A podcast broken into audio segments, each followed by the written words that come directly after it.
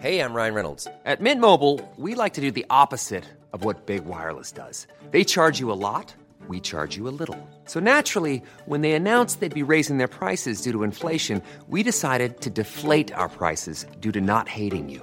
That's right. We're cutting the price of Mint Unlimited from $30 a month to just $15 a month. Give it a try at mintmobile.com slash switch. $45 upfront for three months plus taxes and fees. Promo rate for new customers for limited time. Unlimited more than 40 gigabytes per month. Slows. Full terms at mintmobile.com. Burrow is a furniture company known for timeless design and thoughtful construction and free shipping. And that extends to their outdoor collection. Their outdoor furniture is built to withstand the elements, featuring rust-proof stainless steel hardware, weather-ready teak, and quick-dry foam cushions. For Memorial Day, get 15% off your Burrow purchase at burrow.com slash ACAST and up to 25% off outdoor. That's up to 25% off outdoor furniture at burrow.com Avertissement. Cette émission a pour but de porter l'auditoire à réflexion. C'est pourquoi la direction de la station souhaite vous rappeler que chaque affirmation mérite réflexion. Il ne faut rien prendre comme vérité simplement parce que c'est dit, car tout ceci demeure des théories ou la perception de chacun. Nous vous recommandons de garder un esprit critique et sceptique sur ce que vous entendez ici comme ailleurs. Bonne écoute, bonne réflexion. Bienvenue dans la zone.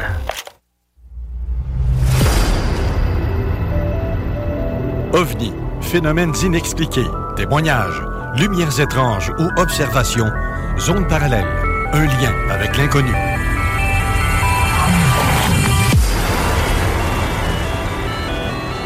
Visitez notre site web à l'adresse www.zoneparallèle.com.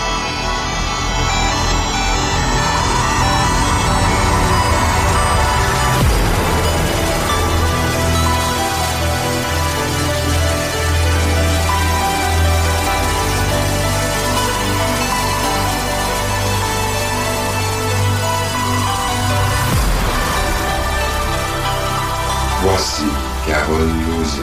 Bon samedi à vous tous et toutes et bienvenue dans la zone parallèle. Bonjour Steve. Bon matin, comment ça va? Ça va bien, à part d'être venteux, puis j'ai le- les babines dans le front, le tout pète au Oui, vent, hein? mais c'est- méchant changement de température, ça en, Tabarouette. ça en est fou. Là. Euh, tu sais, on, on a passé de 31 à 13 degrés avec euh, des gros vents, avec euh, du beau vent qui vient de l'est.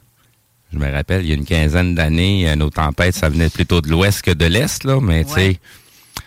Ah, il y a une descente il n'y a pas de géo-ingénierie, il n'y en a pas. Là. ça n'existe ben pas, c'est ben des non. fabulations, Ben oui, on ben est oui. débiles, euh, on voit des, des complots Arrête, partout arrête, sur la arrête, planète. Arrête.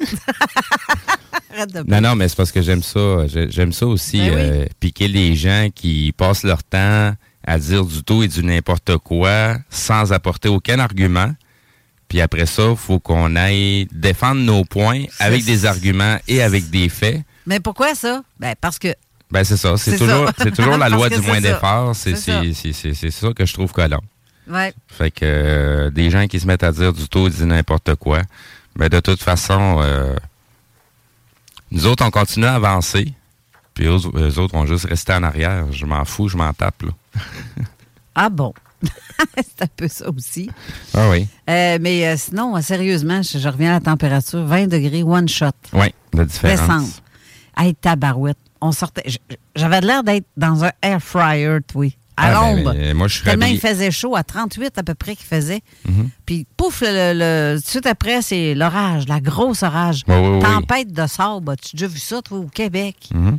Moi, c'est rare Ben, que je vois ça, une Tu tempête sais, de ce que je sable. disais tout à l'heure, là, tu sais, le, le, le, le flux d'air a changé de sens. Ouais. Fait qu'avant ça, le, le, le, le, celui-là qui était au début du flux d'air, là, quand ça venait de l'ouest, là, c'était la Californie. Fait que c'est quoi les températures qu'on avait en Californie? Y avait-tu des tornades? Y avait-tu des trucs de même? Y avait-tu des, des... Là, c'est parce que toutes ces températures vont s'en venir vers ici, là. Euh, le, le, le, le stream d'air vient changer de sens, là. Ouais. Fait que là, ça fait pas longtemps que c'est fait, ça, là. là. Juste dans mon coin, là, je te dis, je, je- voyons, qu'est-ce qui se passe? dans- Les yeux me chauffent, ça pique. Je crève, il y a du sable partout dans l'air. Mhm. Et on se serait cru dans le désert, une tempête dans le désert. Ah. C'était fou, là. Je voyons non, euh, il n'y a pas tant de sable que ça dans le coin. On est. Ben oui, il y a de la, c'est la cochonnerie. La cochonnerie qui part au. Hey, sérieux. Puis euh, les terres agricoles, que c'était sèche. tout était sèche, les, les terrains sont secs. Fait que donc, c'est- c'est-tu le- toute la surface de ça qui est. Ah, c'est- c'était épouvantable. Après ça, l'orage et une méchante orage qui Oui. arrêtait plus. Oui. Puis j'ai wow. Ah, ça, ça a débordé pas mal, là. Euh, Je sais pas s'il y a eu des dégâts à, à certains endroits, là. Mais j'avoue que 38, il faisait 37, 38. Oui. Puis c'est rare dans cette période-ci de l'année, en plus, une température Mhm. aussi extrême que ça. Puis après ça, ça tombe à 15 degrés. Tabarouette. Ben, c'est c'est le, le- le- le gros changement de 20 degrés, là, qui est. C'est pas normal, là. Ouais, Des changements non, aussi ça. drastiques que ça, là.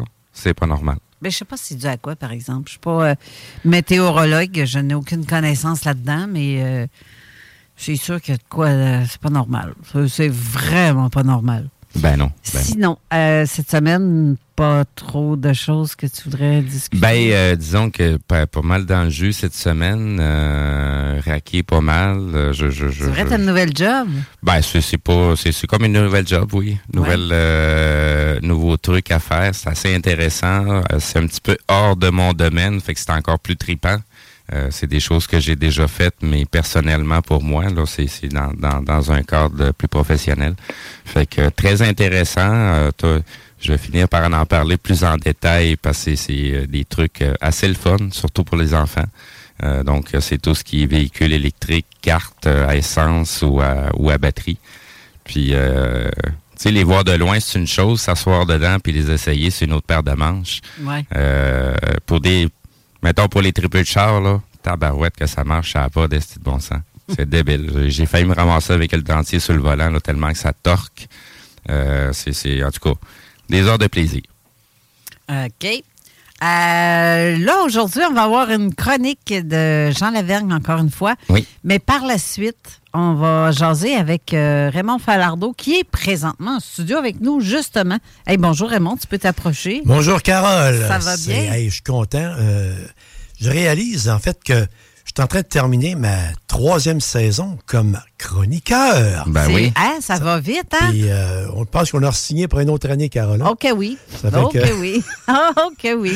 On, a, on, on a fait ça par Messenger. Fait que, euh, avec, Ah, euh, même par la pensée, ça aurait fait parce que c'est même pas. euh, moi, c'est clair et net que tu reviens. Ça, tu fais partie des meubles. là. Des meubles, là, mon Dieu Seigneur, ça me vieillit ça en plus. Mais en tout cas, merci beaucoup. Non, mais tu sais, c'est beau euh, un meuble antiqui- ben, antiquité ou quelque en- chose. Ben, je, je le prends bien. Ça, pour- parfait. ça pourrait être pire, ça pourrait être un meuble en mélamine. Hein? non, non, ben c'est ça. Je le prends bien. Et puis, euh, je me suis fait un petit réseau également d'amis par rapport à l'émission. Euh, D'ailleurs, j'en profite avant de te redonner la parole, de saluer euh, Christine Capitaine, avec qui, Oui. qui, qui nous écoute de Belgique, que Ben j'aime oui. bien. Je, je communique avec. Et je salue également mon ami euh, Réal, Ah avec oui. lequel on va aller écouter Zone Insolite tout à l'heure dans son bureau. Il y a longtemps qu'on l'a pas vu, Réal, Ben ici oui. en studio aussi. Je t'invite, Réal. Tu sais, quand que, euh, Raymond est là, tu peux venir, hein, on te mangera pas. On essaie. La prochaine saison, il va signer avec. Fait que, euh, on devrait être de retour. Nous, on mange juste des petits gris sa brochette, pas des Ouais, mais c'est Réal. parce que Réal, on le voit d'habitude en homme en noir, là. Fait que c'est pour ça que Ouais, c'est ça. Là, Occasionnel. j'ai- Ouais. C'était un choc cette fois-là, faut dire. Là, Ouais, oui. Euh, effectivement, euh, s'incarner dans ce type de personnage, euh, ça a laissé des traces. Ouais. Je te redonne la parole. Moi, je vais reparler tantôt. Oui, d'accord. À tantôt. Euh, donc, après le- le- la chronique de Jean Lavergne, on va faire une pause. Je pense que je vais tout laisser aller. Euh, concept, hein, ça va être comme ça. On n'en reviendra pas après la chronique. Euh, et c'est ça. Après ça, on va. Ben, en fait, on va revenir après la pause. C'est ça. C'est ça. On va revenir après la pause, après avoir entendu la chronique. Et restez là, je vous, je vous mets ça. C'est une chronique qui date euh, quand même de, du 15 mai 2021.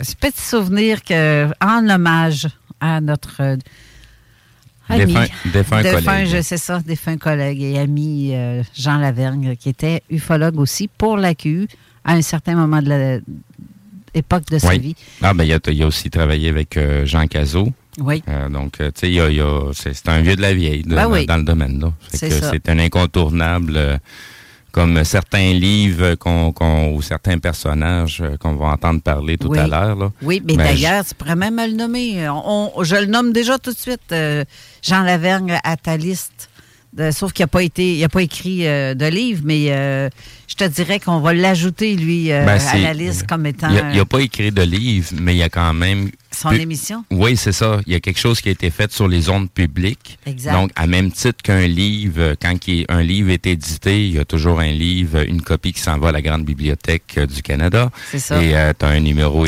ISBN qui est, euh, qui est émis, et ainsi de suite. C'est ce qui fait un peu le, le, le, le, le- le- l'historique de ce qu'on a fait ça. comme travail. Même nous, ce qu'on est en train de faire. Ben oui. Toi, tu as déjà un livre à ton actif, p- potentiellement un deuxième, mais ce qu'on ce qu'on fait, on- ce qu'on fait présentement à la radio, ben c'est comme écrire un livre aussi. là. Ben oui, tout à fait. Parce que ben, c'est ça, ça laisse des traces dans la Ben oui. Bibliothèque du Canada et euh, dans toutes, euh, toutes les sphères euh, médiatiques. Exact. Donc, euh, restez là, je vous mets la chronique et on vous revient tout de suite après.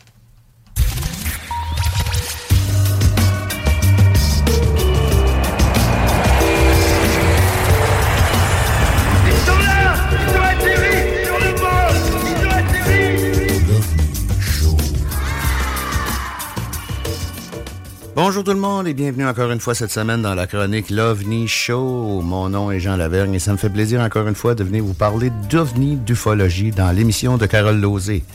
Cette semaine, on va parler un peu de... Sans nécessairement faire suite à la chronique de, la, de deux semaines où ce qu'on parlait de rêve ou réalité. Euh, C'est dur des fois de faire la différence entre les deux, mais on va parler aujourd'hui de folklore profond. Et puis, euh, on va parler de ça en fonction du fait que euh, c'est-tu des oui-dire ou c'est la vérité? On peut pas vraiment le savoir, mais je veux dire, il y a beaucoup de choses que je vais mentionner aujourd'hui qui font vraiment partie du folklore ufologique depuis le début de la nouvelle vague des ovnis, qu'on peut dire de 1947.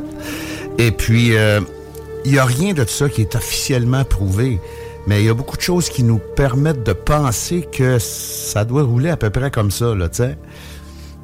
Ces temps-ci, on entend beaucoup parler sur les réseaux sociaux de disclosure ou de révélation de la part de certains gouvernements. Ce style de, révélation- de révélation-là, c'est dans l'air depuis une couple d'années parce qu'on se rappellera qu'à un moment donné, la CIA a décidé de déclasser un paquet de dossiers sur les ovnis.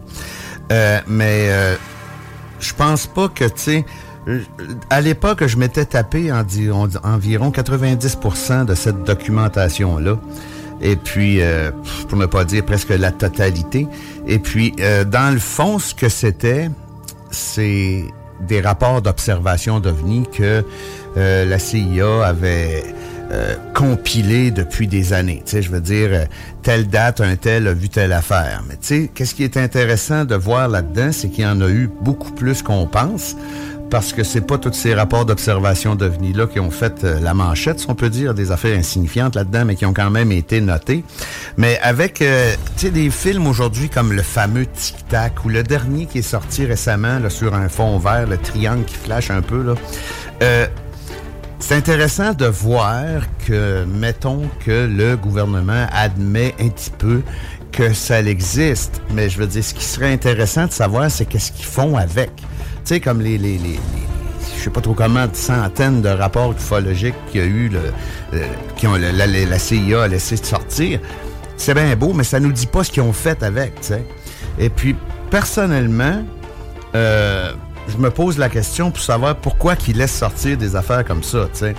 Euh, il est évident pour moi que même si l'effet immédiat de ces disclosures-là, de ce dévoilement-là, ça fait boum dans les médias, puis le gouvernement admet finalement que ils admettent pas grand-chose dans le fond, tu sais. Je veux dire, euh, c'est parce que qu'est-ce qui, qui va se passer avec ça, c'est que ça va faire boum. Comme un peu le, le- le- rapport ressorti du fait qu'ils ont arrêté le dernier programme qui n'était pas supposé d'avoir en 2007, puis blablabla. Mais ça finit par s'éteindre. C'est comme s'ils lâchaient du lest un moment donné, un peu de temps en temps, pour arrêter de se faire achaler. Mais dans le fond, on ne sait pas plus qu'est-ce qu'ils font avec l'implication possible, probable ou complotée tant que vous voulez, euh, avec euh, les extraterrestres. Tout ce qu'on sait, c'est que finalement, ils en ont vu, puis euh, ils disent qu'ils en ont vu. Tu sais, je veux dire, c'est... Je sais pas, ça, ça, ça laisse une porte ouverte, oui, mais on n'est pas devant la révélation comme il court sur les, les- médias sociaux de ce temps-là. Un tel a dit que le gouvernement faisait, puis avait vu, puis a des archives sûres. Puis tu sais, je regarde, euh, des programmes sur les extraterrestres, les ovnis, là, aux États-Unis, mettons, là. Il y en a eu une pochetée depuis les années 40, puis on n'a jamais rien su de plus, même s'il y en a qui ont sorti au travers, tu sais. Mais comme vous le savez, j'ai un goût assez prononcé pour l'histoire ufologique. Puis il serait peut-être intéressant de revisiter certains faits de l'histoire pour nous faire prendre la réelle mesure de ce que ça, ça peut être. Puis là, gars, je vous le dis tout de suite, ça, c'est juste mon avis. Là, on va entrer dans les affres un peu plus sombres de l'ufologie, du côté peut-être un petit peu plus conspirationniste puis complotiste. Mais c'est seulement pour examiner quelques dossiers qui ont sorti au travers des branches au fil des années, parce que, euh, comme je l'ai déjà dit, euh, l'histoire ufologique est meublée de toutes sortes d'affaires, hein, tu sais, je veux dire, puis euh, sans nécessairement devenir euh, un moine qui étudie les archives ufologiques, c'est intéressant de voir qu'est-ce qui s'est dit, qu'est-ce qui s'est passé. C'est parce que qu'est-ce qui arrive, c'est que le passé, c'est souvent garant de l'avenir. Hein. Je veux dire, euh, il y a des choses qui sont arrivées dans l'histoire que si on fait pas attention, on va les refaire. Et puis, euh, tu sais, je veux dire, on n'est pas obligé de savoir vraiment la vérité tant que ça pour se poser des questions, tu sais. Puis la véritable question, c'est plus de savoir si les gouvernements s'intéressent au sujet, là, parce que, tu sais, on le sait qu'ils s'intéressent, puis pas juste les Américains, les Canadiens, partout dans le monde, ils s'intéressent au sujet depuis des décennies parce que ça les dérange. Pourquoi que ça les dérange? Ben là, regarde, on peut partir sur une discussion encore là-dessus qui va faire en sorte qu'on va débouler sur le complotage au fond, là. Mais euh, on peut pas faire autrement parce que la porte est même pas ouverte. Il y a même pas une petite craque d'ouverture qui fait en sorte de savoir qu'est-ce qu'on peut vraiment savoir sur ce qu'ils font avec euh, ces déclarations d'OVNI-là. Mais tu sais, il y a des choses qui sont sorties officieuses, puis tout ce que je vais mentionner, ça peut tout être contestable dans le fond, parce que là, j'entends déjà les sceptiques dire « Ouais, mais là, si tu sais pas de quoi tu parles, ferme-toi là. » C'est pas ça, je veux dire, c'est que on peut pas faire autrement dans le milieu ufologique, dans le monde de l'ufologie, de prendre ce qu'on a. T'sais, c'est sûr que si tout le monde s'assit à terre en rond en avant de la Maison Blanche, exemple après-midi, il y a une soucoupe volante qui atterrit, puis un extraterrestre qui descend puis qui nous dit Bring me to your leader, là, c'est une chose, mais ça, à ce qu'on sache, c'est jamais arrivé en public, en tout cas, tu sais. Mais pour commencer tout ça, on peut parler de l'implication des Américains euh, au début des années 40 avec le fameux projet, le fameux programme, le fameux groupe, le MJ12, de Majestic 12, le Majestic 12. Le 24 septembre 1947, suite à l'affaire de Roswell, le président Harry Truman a rédigé un décret, le décret 01156, stipulant la création d'un comité responsable du dossier OVNI, ça s'appelle le Majestic 12. Dans ce groupe de 12 personnes-là, c'était composé de militaires de haut niveau, de membres de la CIA, de la NSA et de un sénateur, le sénateur Forestal. Puis on le sait, par rapport encore à l'histoire, que ce sénateur-là, il n'était pas nécessairement entièrement d'accord avec tout ce qui se disait. Lui, il était plus, mettons, en faveur d'une disclosure plus majeure, mais euh, de l'autre bord, c'était carrément non. Le mandat de ce groupe-là, c'était de regrouper tous les éléments entourant le phénomène OVNI, de les étudier et surtout de ne laisser filtrer absolument rien ou presque rien de l'information envers la population. Puis tu sais, quand je dis presque rien, là, c'est que le plus souvent, le but, c'était de rien laisser sortir vers la population. Là, on va tomber dans, dans, dans quoi de plus sérieux là, pour les complotistes. là. Le 6 décembre 1950, un second crash d'OVNI se serait produit près de la frontière mexicaine au Texas. Par la suite, un premier atterrissage organisé d'un ovni se serait produit le 30 avril 1964 à la base de Holloman. Puis ça, ce serait le premier événement d'une rencontre officielle entre les, les extraterrestres, les aliens et le MJ-12 de l'histoire. Cet événement se serait répété le mois suivant de la même année. Puis là, mais pour ceux que ça intéresse, le film Rencontre du troisième type, ça serait basé sur cet événement-là. Mais un fait intéressant, c'est que ben, vous connaissez J. Allen Hynek. Lui, c'était le consultant de Spielberg quand ils ont fait la, la réalisation du film en 1977. Puis c'est inutile de rappeler que Hynek était le scientifique chargé du projet Blue Book de 1952 à 1969. C'est intéressant de juste en parler. Suite à ça, et toujours selon l'histoire irréfutablement non officielle, le MJ12 se serait propagé mondialement et aurait participé à l'établissement de bases équipées pour faire face à cette nouvelle situation. Puis là, ces bases, ce serait Kirkland Air Force Base, Homestead Air Force Base, Holloman Air Force Base, évidemment. La célèbre base d'Edward, où le mur du son a été franchi euh, le 14 octobre 1947 par Chuck Yeager au volant d'un Bell X-1. Et puis, il y aurait aussi la base de Vandenberg et puis celle de Wright-Patterson. C'est toutes des bases qui ont des gros noms puis qu'on connaît toutes. Il y aurait même une base secrète qui aurait été également construite, mais cette fois-ci souterraine, puis il s'agirait de la base euh, proche du village de Dulce au Nouveau-Mexique. Mais ça, c'est un autre dossier qu'on pourrait regarder à un moment donné, la base de Dulce, tout ce qui se passe dans les environs de Dulce, c'est un gros dossier aussi qu'on rentrera pas dedans nécessairement aujourd'hui. Évidemment, on peut ajouter euh, Groom Lake Area 51 à cette liste-là. Et puis, euh, il y a bien des choses qui ont rapport à cette base-là aussi. Tu regarde, en janvier 1996, le président de l'époque, Bill Clinton, signe un décret exemptant l'US Air Force l'obligation de divulguer les, les activités de la base à des personnes non autorisées. Ce que ça veut dire, c'est qu'ils sont pas tenus de dire qu'est-ce qui se passe là, tu sais. Puis les semaines suivantes, un rayon de 25 km fut ajouté au périmètre d'Area 51, euh, qui rajoute encore plus de restrictions à comment est-ce qu'on peut être proche pour regarder ce qui se passe là. Là, il reste rien qu'un petit, un petit comment je pourrais bien dire, une petite butte, une petite montagne pas trop loin, avec des jumelles débiles qu'on est capable de voir un petit peu qu'est-ce qui se passe là, tu sais. Mais tu sais, tout le reste qui a rapport à Area 51, ça, ça aussi, c'est un autre dossier qu'on a déjà parlé, mais ça fait partie aussi des bases weird, entre guillemets, euh, de l'armée américaine, où ce que le MJ-12 aurait sa, sa mainmise, si on peut dire ça comme ça. Puis là, ben regarde, il y a toute l'histoire de Bob Lazar là-dedans, Area 51, puis toute la kit. Mais ça, c'est d'autres choses. Puis tu sais, Bob Lazar, c'est Bob Lazar, euh, il faut garder à l'esprit l'aspect totalement spéculatif de tout ce que j'ai dit, par exemple. Parce que euh, on sait pas pourquoi, mais il sort des petits morceaux d'informations, tu sais, comme euh, le décret que Truman a signé, quelqu'un qui a mis la main là-dessus, mais là, il y a de l'astinage au fond pour être sûr que c'est sa signature, puis là, ben, c'est pas sa signature, puis c'est sa signature, mais ça a été photocopié sur la feuille d'un décret, comme, regarde, c'est un paquet de nœuds. Mais c'est quand même l'information qui sort au fil des années, tu sais. Puis, qu'est-ce qui est intéressant de voir, c'est que dans beaucoup de bases américaines, même si tout ça, c'est pas vrai, euh, on vit apparaître la présence d'un UFO officer, autrement dit, un officier en charge des ovnis. Il n'y a pas de fantôme officer, il n'y a pas de gnome officer, mais il y a un UFO officer sur certaines grosses bases américaines qui font en sorte que s'il se passe de quoi, tu sais, je veux dire, s'il se passe de quoi avec les ovnis, il va y avoir quelqu'un qui est au courant assez pour faire qu'est-ce qu'il faut qu'il fasse avec. Puis là, qu'est-ce qu'il faut qu'il fasse avec, c'est quoi? C'est tirer dessus ou ben non euh, les accueillir ou cacher tout ou tu sais je veux dire regarde c'est là qu'on est rendu avec ce, genre d'histoire là mais tu sais la divulgation d'aujourd'hui est pas différente de la divulgation des années 40 des années 50 des années 60 il en sort toujours un peu. Tu sais comme le fameux rapport final sur l'événement de Roswell. Ils ont dit plein d'affaires qui s'étaient passées, qui ont ramassé quelque chose, mais ils n'ont pas dit ce qu'ils avaient vraiment ramassé, puis ils n'ont pas dit ce qui s'était vraiment passé.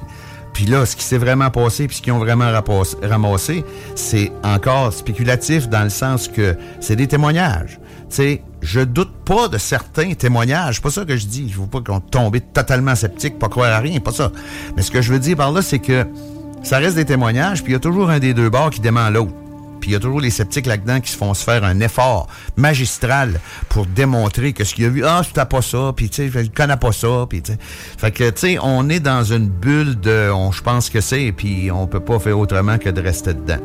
Par contre, on se rappellera également de l'étrange tournure du message que Ronald Reagan a fait à l'ONU le 21 septembre 1987, qui se traduit comme suit. Là, je vais vous le lire. Peut-être avons-nous besoin d'une menace extérieure et universelle pour nous faire reconnaître ce lien commun. Là, il des peuples sur la Terre. Je pense parfois à quelle vitesse nos différences dans le monde disparaîtraient si nous étions confrontés à une menace étrangère venant de l'extérieur de ce monde. Et pourtant, je vous le demande, une force extraterrestre n'est-elle pas déjà parmi nous? Quoi de plus étrange aux aspirations universelles de nos peuples que la guerre et la menace de guerre? Je sais pas qu'est-ce qui a pris à Ronald Reagan ce matin-là pour dire ça à l'ONU, pour terminer son discours sur euh, la situation actuelle mondiale, mais euh, je trouve ça weird. C'est le seul président pour dire que pendant ses fonctions, a vraiment dit quoi qui laisse à songer d'autres choses sur le phénomène à venir. La majorité du temps, là, comme Clinton il est allé dans des émissions, Obama est allé dans des émissions, puis ils sortent du sujet assez rapidement quand l'animateur va lui demander des questions là-dessus, tu sais. Puis il y a même une politique officieuse qui serait en fonction que le président, il est pas nécessairement dans la boucle, là, tu sais, he's not in the loop pour tout ce qui se passe avec le phénomène ovni, juste pour le fait d'être capable de le nier plausiblement. Tu sais, plausible deniability, pour qu'il soit capable de dire qu'il est pas au courant de rien puis que ça soit crédible, parce que dans le fond, il n'est pas au courant de rien d'après ces gens-là. Donc, en définitive, euh, ça laisse vraiment songeur qu'est-ce qui peut se passer avec le petit bout de divulgation qui peut sortir depuis un an ou deux. Parce que on c'est facile de voir que ce genre de divulgation-là, c'est plus peut-être pour noyer de poisson que pour affirmer des choses. Parce que dans le temps qu'on s'occupe de tout ça, on s'occupe pas d'autres choses. Puis là, je dis pas qu'il se passe d'autres choses parce que c'est très facile d'être mal cité quand on dit des affaires. sais. Mais je tiens à ce que ce soit super clair que c'est pas parce que je dis que c'est pas de la vraie divulgation que ça n'en est pas de la vraie. Puis c'est pas parce que je dis que le Majestic 12 existe que ça existe. Ce que je veux faire comprendre avec ça, c'est que on aura beau penser, dire ce qu'on veut, on sera jamais capable de vraiment dire ben ça y est, c'est ça avec le phénomène ovni, avec qu'est-ce qui se rapporte avec les gouvernements partout sur la planète parce que on sait pas c'est quoi leur agenda avec ça. C'est sûr que leur but général, c'est de montrer qu'ils contrôlent la situation, puis qu'il se passe rien, puis euh, on est correct. Là. Ça, ça c'est sûr, ça que c'est la mentalité en général de ça. Parce que si on regarde ça juste au niveau euh, super platonique, l'ufologie, ben dans le fond, il y a des véhicules aériens qui se promènent dans l'espace aérien des pays, puis qui violent l'espace aérien de tout le monde ils n'ont pas demandé la permission pour passer en principe. Donc, euh, c'est sûr que c'est une préoccupation. Comment est-ce que ça sera juste à ce niveau-là? Puis le fait qu'ils commencent à l'admettre plus un peu qu'ils en voient, ben ça, c'est quand même intéressant aussi, tu sais. Mais regarde, si tu regardes ça comme faux, si tu regardes la masse de personnes sur la Terre qui ont juste à sortir dans le cours dehors en arrière de chez eux faire une observation intéressante le soir, avec le paquet de radars, de satellites, puis de tout ce que tu voudras que les gouvernements ont à leur disposition, mettons qu'on admet qu'ils savent pas plus qu'est-ce que c'est que nous autres, ben ils sont capables de savoir qu'il y en a pas mal plus que je suis capable, par exemple. Parce que, tu sais, je veux dire, moi, j'ai pas de satellite, j'ai pas de radar. Fait que s'ils commencent juste à admettre qu'il y a eu des passage d'objets volants non identifiés, qu'ils reconnaissent que c'est des objets volants non identifiés. Mais si vous remarquez bien, dans la dernière divulgation qu'il y a eu, le, vidéo en vert où ce qu'on voit un triangle, si on lit comme faux, ils admettent pas que c'est extraterrestre, ils admettent que c'est non identifié. Il y a une différence entre les deux, je veux dire, parce qu'un ovni, c'est un objet volant non identifié, c'est pas nécessairement une soucoupe volante qui vient de planète X, Mais en tout cas, tout ça pour dire que, en conclusion, c'est qu'au cours de l'histoire ufologique, le folklore ufologique, puis tu sais, je voulais tellement que ce soit vrai que je m'en suis convaincu. Euh, je pense que c'est, puis toutes ces expressions-là qu'on peut mettre en ligne une après l'autre pour dire que on est au courant de ce qui se passe, dans le fond, on n'est pas au courant de ce qui se passe. Personne. On est capable juste d'aller chercher des brides d'informations ici et là, puis avant d'être capable réellement de dire que telle pièce justificative est une vérité, c'est extrêmement dur et compliqué, puis on tombe souvent dans de l'interprétation. Puis, à un moment donné, on ne sait plus ce qui est vrai et qui ne l'est pas. Là. Je veux dire, il faut faire super attention. Mais comme je disais au début, j'ai toujours eu un attrait pour l'histoire ufologique. On a juste à retourner une couple d'années en arrière, une couple de décennies en arrière, puis voir qu'est-ce qui s'est passé rapport à la divulgation. Puis on est capable de voir que c'est exactement la même chose qui se passe aujourd'hui. Donc, sur ces belles paroles, je vais vous laisser là-dessus pour la semaine. J'espère que vous avez apprécié ma petite chronique. Donc, on se revoit pour la prochaine chronique d'un OVNI Show dans deux semaines à l'émission de Zone Parallèle par Carole Lozé.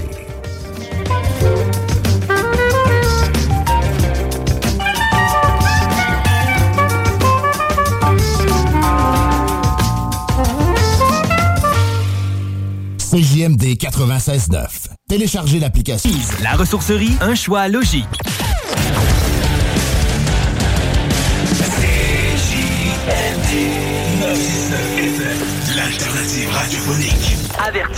Cette émission a pour but de porter l'auditoire à réflexion. C'est pourquoi la direction de la station souhaite vous rappeler que chaque affirmation mérite réflexion. Il ne faut rien prendre comme vérité simplement parce que c'est dit, car tout ceci demeure des théories ou la perception de chacun. Nous vous recommandons de garder un esprit critique et sceptique sur ce que vous entendez ici comme ailleurs. Bonne écoute, bonne réflexion. Bienvenue dans la zone.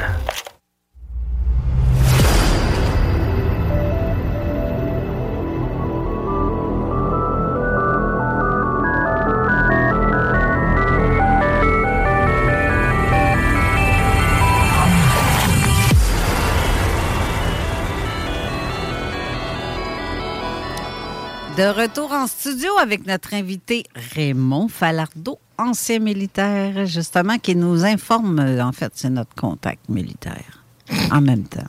Et je m'assume pour le dire également. D'ailleurs, en passant, juste pour l'actualité, la semaine passée, j'étais à, à Bagotville. On avait un petit, euh, un petit sommet, un colloque plutôt, sur euh, les années à venir. Alors, évidemment, il y avait l'introduction des F-35, mais je ne rentrerai pas en détail, juste pour le mentionner, euh, parce que ça se prépare. euh, c'est- pas du jour au lendemain, l'avion atterrit, puis ça marche. Il y a toute une préparatoire à ça. Alors, c'est ce qui a fait que la semaine, der- la semaine dernière, j'étais au Saguenay, que j'aime bien. Tu, tu me dis ça en parlant de militaire, là. Hier, quand je suis revenu de ma job vers 2h30, j'entends un méchant vacarme. Je suis sur la route. Et j'entends à ma, à ma gauche un méchant vacarme. Je me dis, Voyons, qu'est-ce que c'est ça, cette affaire-là? Un hélicoptère militaire qui me passe direct au-dessus du char, mais à très, très basse altitude. Il sortait du boisé sur la route euh, entre Laurier Station et euh, Issoudun, direct au-dessus des boisés, à peu près à 10-15 pieds au-dessus des fils électriques. Ich. J'ai fait un méchant saut parce que ça a fait. je cassais ça. Ma fenêtre est ouverte d'à peu près euh, un pouce et demi, mais je l'entendais tellement. je- Puis là, je me tourne la tête, puis je vois ça débarquer, toi, cette affaire-là. C'est gros, hein? Et il me passe au-dessus du véhicule. Puis je me revire d'abord. Je le vois déjà même plus parce qu'il était tellement bas qu'il est caché par les, les arbres. C'est c'est rare qu'on les voit passer si C'est du ça. vol tactique qu'on appelle. là. OK, ça veut dire quoi, ça, dans, ta, dans ma tête? Ça, Moi, ça c'est veut- comme... euh, Hors tu- de portée radar. Ça, c'est hors de vision. OK. Ça fait que tu voles, à, comme dit, peut-être pas euh, 10 pieds, mais euh, à peu près 30-40 pieds en haut des arbres et à haute vitesse. Alors, c'est un- une manière d'esquiver, si on peut dire, les observateurs. Parce qu'à cette hauteur-là, le radar, là, je ne marche plus. Mais à moins que tu aies un AWACS, euh, le, gros avion qui ne se coupe dessus, là, Ouais, ouais, qui ouais. voit d'en haut, mais les radars, euh, tu, tu passes en dehors euh, du Ouais, radar. c'est ça, t'es en dessous. Euh, Mais c'est pour, euh, c'est pour familiarisation avec du vol tactique. Alors, dans ce coin-là, Carole, je le connais, c'est Issoudun, dans ce bout-là. Ben oui. C'est moins habité un peu. Oui, ben c'est euh, ça, c'est boisé. Où est-ce que ça. d'où ce qui sortait, c'était boisé. Exact. Mais OK, au pire des pires, 20 pieds au-dessus des À fils. peu- à peu près. C'est Pas, pas- plus que ça. C'est vraiment minimum, ça, parce qu'il y a, il y a des, euh, ça veut dire des opérations de, des- de, de sécurité. Il faut faire bien attention, parce que des fois, il y a des objets qui traînent, euh, une antenne ou de quoi du genre. Alors, il faut qu'il soit bien prudent. Mais euh, effectivement, toute une surprise que tu as eue là hier, Carole. J'ai fait un méchant saut. Mais j'ai tripé, par exemple, parce que le son de ça. Ah oui, moi, là. Hey, Seigneur, arrange-toi donc. On me remet ça. Moi, faire un petit tour d'hélico comme ça, euh, militaire, ça se fait-tu, ça? T'arranger ça un jour. Hey, euh, on j'aimerais va, on va aller ça. faire un tour. Bon, ben, je, une journée, on aura une porte ouverte, là, je m'arrangerai, mais... Pas, pas assis dedans dans le stationnement, là. Non, faut, non, faut non, non, lève. non, non, non. ça, ça se fait encore, mais moins souvent. J'ai emmené ma blonde. euh, j'ai même euh, j'ai emmené ma blonde euh, sur un bateau de guerre entre Québec et la Malbaie. Euh, puis il y a une démonstration de qu'est-ce qui se passe à bord. Alors, c'est, tu vois vraiment qu'est-ce comment que ça fonctionne euh, sur une unité de combat. Là. Sais, L'équipage est en action, etc. Et puis, euh, les hélicoptères, ça se fait, mais un petit peu moins.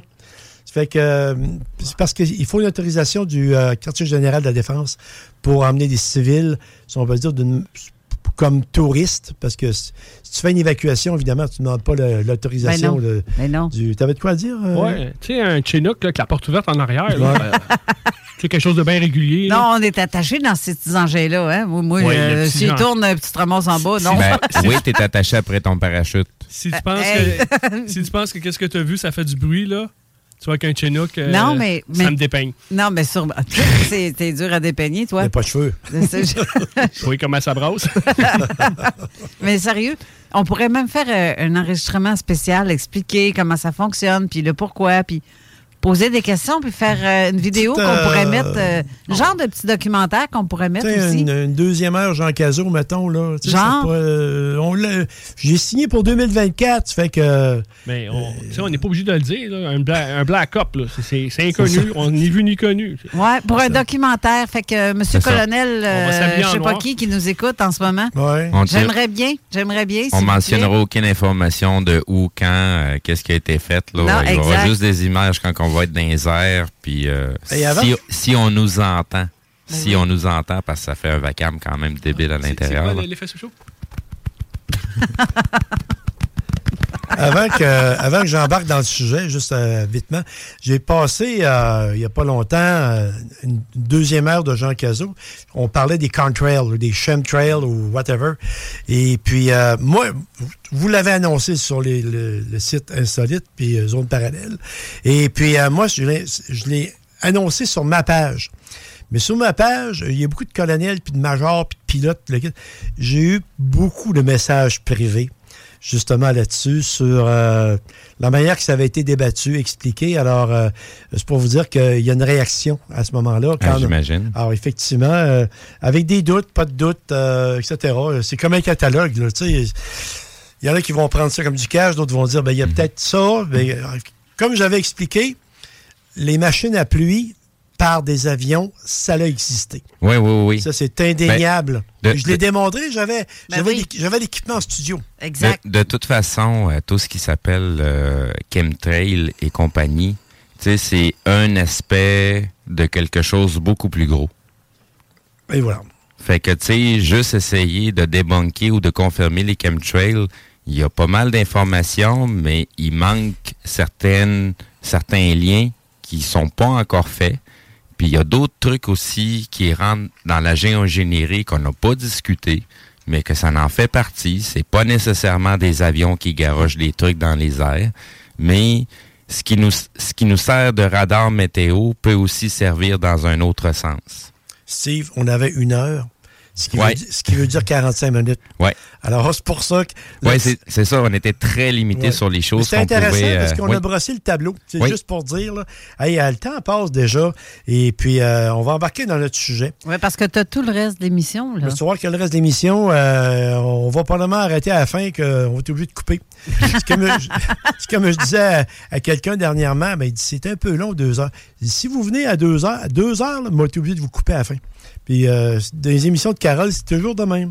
Euh, avant de commencer, parce qu'on va parler des, euh, du phénomène, OVNI avec euh, ceux qui ont œuvré autour de ça, soit les auteurs, les ufologues, euh, les intéressés ou autres.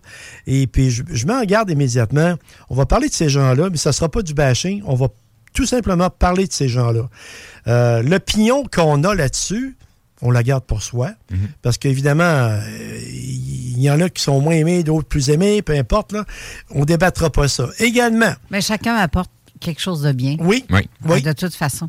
Puis euh, également, là-dessus, un autre point, je voulais également, euh, juste, parce qu'on va certainement avoir des textos, là, ben, vous avez oublié un tel, un tel, un tel. Si je- on les prenait tous, on ferait un... un- Une émission de un- quatre un- heures. Un, radioton le vendredi soir euh, jusqu'à à dimanche soir. Parce qu'il y en a eu un maudit paquet. Et puis, c'est pour ça qu'on regardait à peu près deux à trois minutes par, euh, par personnage concerné. Alors, tout le monde est, en, est arrimé là, là-dessus? Là? Oui. Parfait. Alors, on y va. Alors, c'est sur les, euh, sur les auteurs, les, euh, comme je viens de dire, les gens qui se sont impliqués dans le domaine dans, de toutes les manières possibles. On va partir vers 1950 euh, jusqu'à la période contemporaine. Et puis, le premier que je présente, en fait, c'est Georges Adamski. Euh, les plus jeunes ne le connaîtront peut-être pas.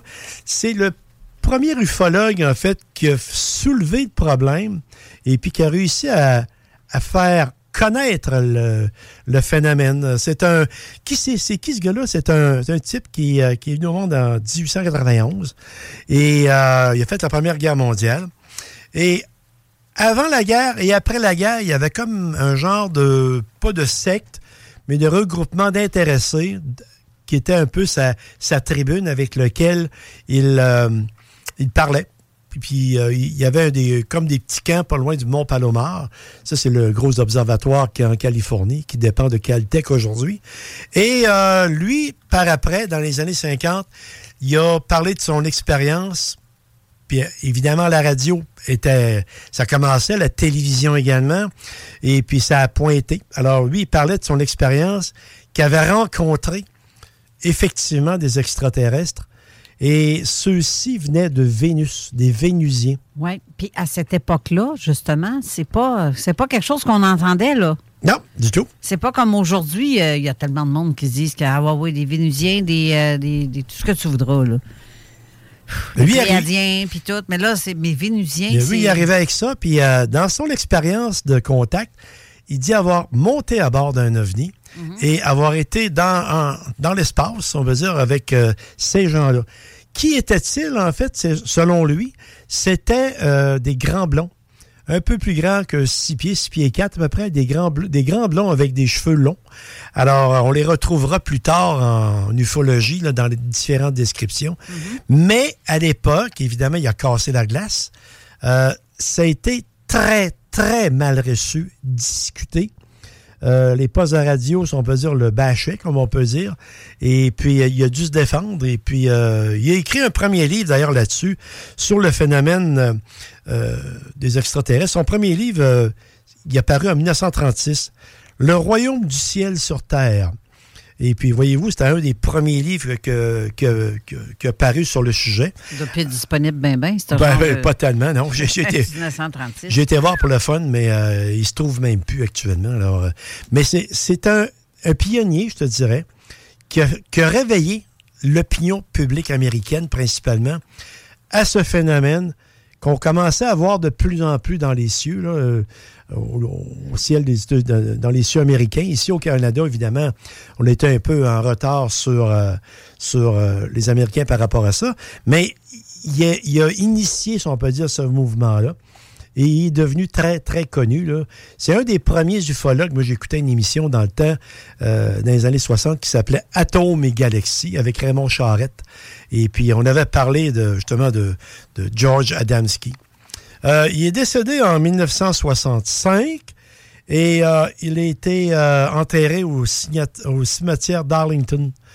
Arlington, ça, c'est le cimetière de tous les militaires américains. Alors, euh, euh, vous pouvez aller voir même sur Internet, là, juste cliquer euh, euh, cimetière Arlington, George Adamski. Vous allez voir sa stèle. Et puis, euh, comme je l'ai dit, c'est lui qui a cassé vraiment la glace aux États-Unis comme premier je dirais ufologue, mais c'était vraiment pas le mot à, l'époque. C'était le premier personnage que, qui a fait connaître le phénomène. Puis après ça, bien évidemment, la roue s'est mise à tourner et il y en a eu d'autres. C'est correct, Steve, je te vois. Oui, aller. oui, oui, non, je, je suis en train de regarder si les gens ont des questions, tout ça. Je- te voyais en stand-by c'est pour ça. Là, tu sais, c'est- Non, non, je un, un peu comme un chat qui est sur, le- sur le bord de sauter sur un oiseau. C'est la, fa- c'est la fatigue aussi euh, accumulée. euh, tu sais, il y a- il y, a des gens, euh, le live de, de, de jeudi à Jeff Benoît, il y a des gens qui m'ont envoyé euh, des messages en me disant j'avais l'air fatigué. Mhm. Ah, J'étais Ouais. tellement brûlé, là, je Ah. dormais au gaz. là. Ah oui, ça paraissait. T'avais les yeux de même. Oui, oui. ah, le stress de la nouvelle job en plus, par rapport, mais il faut que tu gères ça. Non, C'est- c'est- ça- non, c'est pas, euh, c'est- c'est c'est pas stressant le job. là. C'est pas. Ben, c'est euh, que c'est la nouveauté que je dis. Oui. Et, euh, hey, on, on avance tranquillement. Le deuxième, on se ramène au Québec. Euh, un type qui m'a, lui, ouvert la porte à être intéressé à ça, Henri Bordelot. Ben oui. D'accord? Et j'ai ici, pour ceux qui peuvent nous voir, son premier livre que j'ai acheté au montant de 1 dollar. Tabarouette, hein? C'était dans mes budgets en 1970, 71, pardon. Et puis, c'est un livre qui est très bon. Je l'ai. Euh, J'espère. Et puis, euh, c'est un livre qui contient, en fait, son expérience. Et il parle également de quelques cas. Voyez-vous, ça, ça a cassé la glace, si on peut dire, de l'ufologie au Québec. Et puis, Berde- Bordelot, lui, euh, c'est un type également qui a fait un deuxième livre. J'ai percé le mystère des secoupes volantes. Donc, ce- ça, on peut le prendre avec un bémol, parce qu'il disait que les, euh, les extraterrestres venaient chercher du sel ici. Et puis son troisième livre, c'est J'ai chassé les pilotes de secoupes volantes. J'aime le terme parce que secoupe volante, parce qu'on ne parlait même pas d'OVNI dans ce temps-là, c'était le terme qui avait accouché des années avec euh, Kenneth Arnold et euh, Keyhole, là, les chercheurs américains, ben, le, le témoin et le chercheur américain. Il avait, il avait accouché ce terme-là, secoupe volante, qui a été également retenu pour euh, des livres et également des films. Ben, ça ressemble à une assiette. C'est ça. Alors, Mais à thé, tu sais, comme tu mets ta, ta Oui. tasse dedans, c'est un petit peu bombé, donc oui. ça. Tu, tu n'as eu une belle cet hiver à ta fête aussi. Hein? Oui. oui. Euh, également, là, étant le, le pionnier, si on peut dire, il ne faut pas oublier qu'il y en avait d'autres qui commençaient à œuvrer dans ce temps-là, en 1966, mais euh, on va en parler un petit peu plus tard. Et puis, le, ayant été le premier, mais il y a eu Expo 67. Moi, j'y ai été, j'étais très jeune, j'avais 13 ans. Et puis, euh, quand ça a terminé, ben, ils sont restés pris que l'île. Qu'est-ce qu'on fout avec ça? Il y avait des pavillons, des structures. Certains pays les ont ramenés, comme Cuba ou encore la Corée. Et puis, euh, ils ont, il y a eu des, comme le pavillon de l'Allemagne, qui restait là longtemps sur place. Alors, euh, la thématique d'Expo 67, qui était une corporation, on dit, on va faire une exposition, tiens, sur le pavillon de l'insolite à la Terre des Hommes. En 67. En 69. On rappelle, 67, 67, 69. 69, deux ans après, euh, Ah, après le- l'expo qui était terminée. Alors, euh, j'ai été voir cette expo-là avec mon père.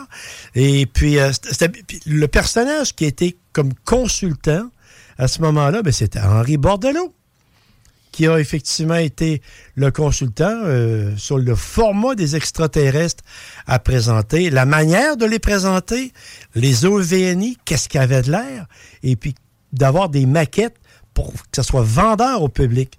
Alors là, vraiment, au Québec, on commençait à prendre de la vitesse. On commençait à prendre, si on veut dire, un- à démontrer un champ d'intérêt, puis à attirer la population euh, vers cet, int- cet intérêt-là pour les ovnis. Alors, ça, c'était vraiment euh, un, bel événement. Alors, c'est trois livres, comme j'ai dit, de Henri Bordelot, qui est décédé aujourd'hui. euh, je ne me souviens plus précisément quand il était décédé, mais c'est un pionnier, euh, justement, de, de l'ufologie. Mais il est apparu, il a disparu assez rapidement, contrairement à d'autres pionniers qu'on va parler tout à l'heure, qui sont encore dans le théâtre. Merci en passant à Julie G qui met des liens, photos, images euh, de tout ce, ce dont tu parles. Oui, OK. Il en met en commentaire. euh, Merci. Puis si tu es capable de nous trouver la date de son décès, ça va être bien Oui, correct. oui, On n'aura pas à le chercher. J'étais en train de regarder en Ah, même tu temps. le cherchais Mais aussi? c'est, euh, c'est le fun que les gens complémentent de même. je le remercie également parce que c'est de, l'info- de l'information. Alors, euh, euh, c'est pour ça. Fait que, vitement, on passe à un troisième, un de mes favoris, Berger et Paul. On va parler surtout de Bergier, pardon. Excuse-moi, c'est pas Berger, c'est Bergier. Il nous a fourni, il nous a fourni un petit peu à tous, les ufologues, euh, pas les ufologues, mais les gens intéressés comme moi, Jean Cazot euh, et autres, le premier livre, euh, si on de recueil d'à peu près tout ce qu'il y a de paranormal euh, qui, était, qui était à droite puis à gauche. Ils ont tout ramassé ça ensemble et ils ont fait un livre, Le matin des magiciens de 1960. D'ailleurs, Carole, je t'ai trouvé une copie qui datait Mhm. la deuxième édition Mhm. de 1962. Et Steve, je suis content, j'en ai trouvé une, une pour toi. Oui, exactement. Début, Donc, euh, la don, euh, de ta l'é- copie. Tant qu'à faire. de, de l'édition. Je vais commencer avec la mienne. La, la première, ça, c'est l'édition 1960. La dernière, c'est l'édition de éditée par Folio, qui, euh, qui date de, de 1982, je crois.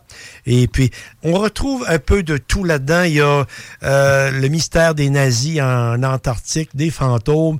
Il y a un gros chapitre sur euh, euh, les ovnis. Et puis, euh, vraiment, c'était un outil de travail, un outil de départ pour beaucoup, dont moi-même. Euh, moi, j'avais prêté mon livre, malheureusement, comme bien des choses, c'est jamais revenu.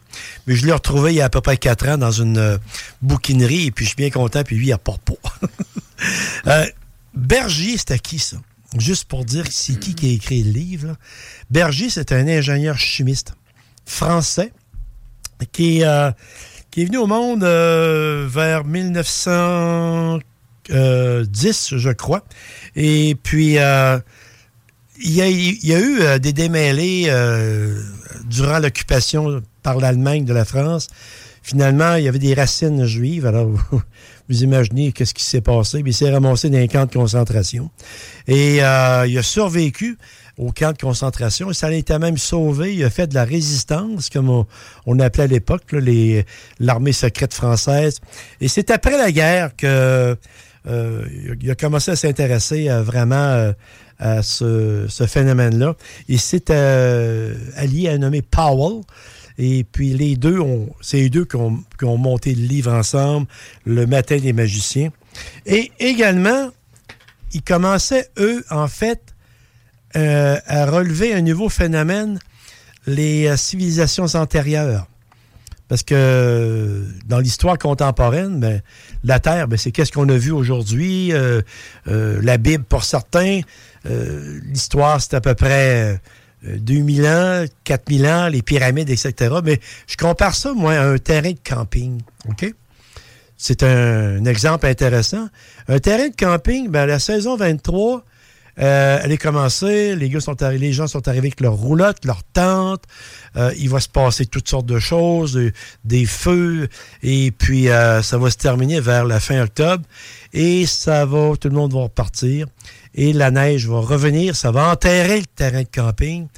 Et, euh, et on, aura une saison 2025. Mais avant 2023, il y a eu la saison 2022. Alors, c'est un peu comme l'humanité. L'humanité actuelle, on a existé, mais on découvre de plus en plus de, de ruines dans les fonds, dans le fond des océans, l'Atlantide, Mu, euh, Hyperborée, etc. Mais on découvre encore des choses qui sont qui relèvent d'une histoire qui est très ancienne, d'une autre civilisation. C'est pour ça que je compare ça à des terrains de camping. Il y a eu un hiver, et puis il y a une autre saison. Il, va un hiver, puis une autre saison. Même, je regardais euh, dernièrement, je lisais sur le, continent Z. Ça, c'est un continent qui était en Amérique, en Amérique du Sud, pardon. Puis euh, la Société royale de géographie avait envoyé une, une expédition là-dessus.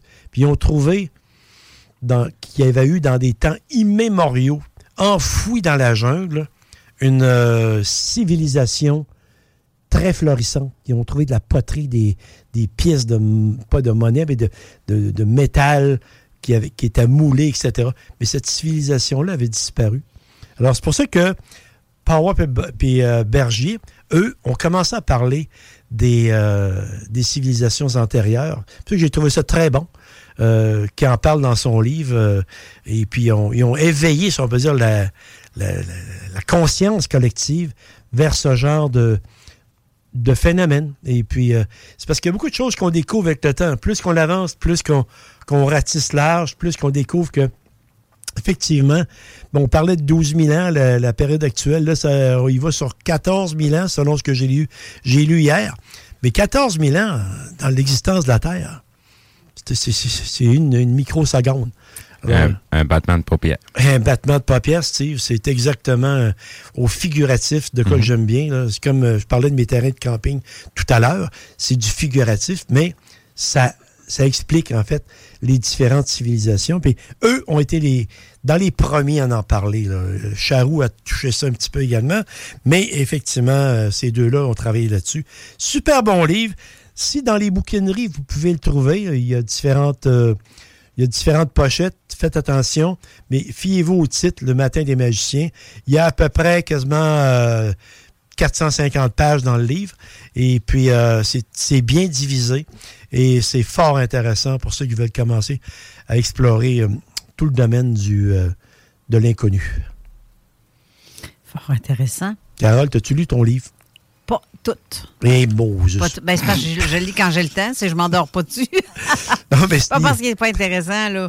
Mais je suis brûlée, je, je fais six jours sur sept. Hein, ce, ce- de... ce livre-là, il se lit par chapitre. Ouais. Tu peux commencer vers la fin ou tu peux commencer vers le début. C'est parce que c'est des sujets. Ben Alors, oui, euh, ils sont pas nécessairement maillés. Alors, il se lit très bien. Alors, euh, t'es mieux de le lire euh, la prochaine fois que je te vois. Tape Hey, ses doigts. On en attaque. Ben, la prochaine fois, ça va aller à la prochaine saison. Fait que C'est t'as le ça. temps encore. C'est ça, exactement. Hey, sur ma table de chevet. Hein. Oui, ben, je compte. Oublie pas que c'est nous autres qui décident quand est-ce qu'il fait sa chronique. Hein. Fait qu'on peut mettre ça bien, bien Ouais, loin en arrière, ben- là, puis on va être encore dans le timing. Là. Je, suis- Ben je- je suis très, je suis très, je suis très tolérant sur euh, les, exigences. euh, Excusez-moi. Il va me demander T'as-tu lu? Non. Peu, son émission va être retardée d'une semaine. Mais, mais Carole, euh, mais Carole, je te parle, je te parle de, de ton livre. mais C'est mieux que je te parle de tu, de tu finis ta sauce à spaghetti. C'est parce qu'une fois, je l'ai appelée, Ah non, elle était dans la sauce à spaghetti. Chaque fois, je l'appelle. Tu te déranges pas dans la sauce à spaghetti, là? c'est un running gag. Eric? Si le pousse trop loin, je t'inviterai. OK, ça marche. Ah! Ah, je On t'ai- s'entend bien, nous autres. Non, euh, c'est le divan, toi. Lui, en plus, c'est le directeur. Va m'attendre dans le char. Selling a little? Or a lot? Shopify helps you do your thing however you cha-ching. Shopify is the global commerce platform that helps you sell at every stage of your business. From the launch your online shop stage to the first real life store stage, all the way to the did we just hit a million orders stage. Shopify is there to help you grow. Shopify helps you turn browsers into buyers with the internet's best converting checkout. 36% better on average compared to other leading commerce platforms because businesses that grow grow with Shopify. Get a $1 per month trial period at shopify.com/work. slash work. shopify.com/work. slash work. Burrow's furniture is built for the way you live. From ensuring easy assembly and disassembly to honoring highly requested new colors for their award-winning seating, they always have their customers in mind. Their modular seating is made out of durable materials to last and grow with you. And with Burrow, you always get fast, free shipping.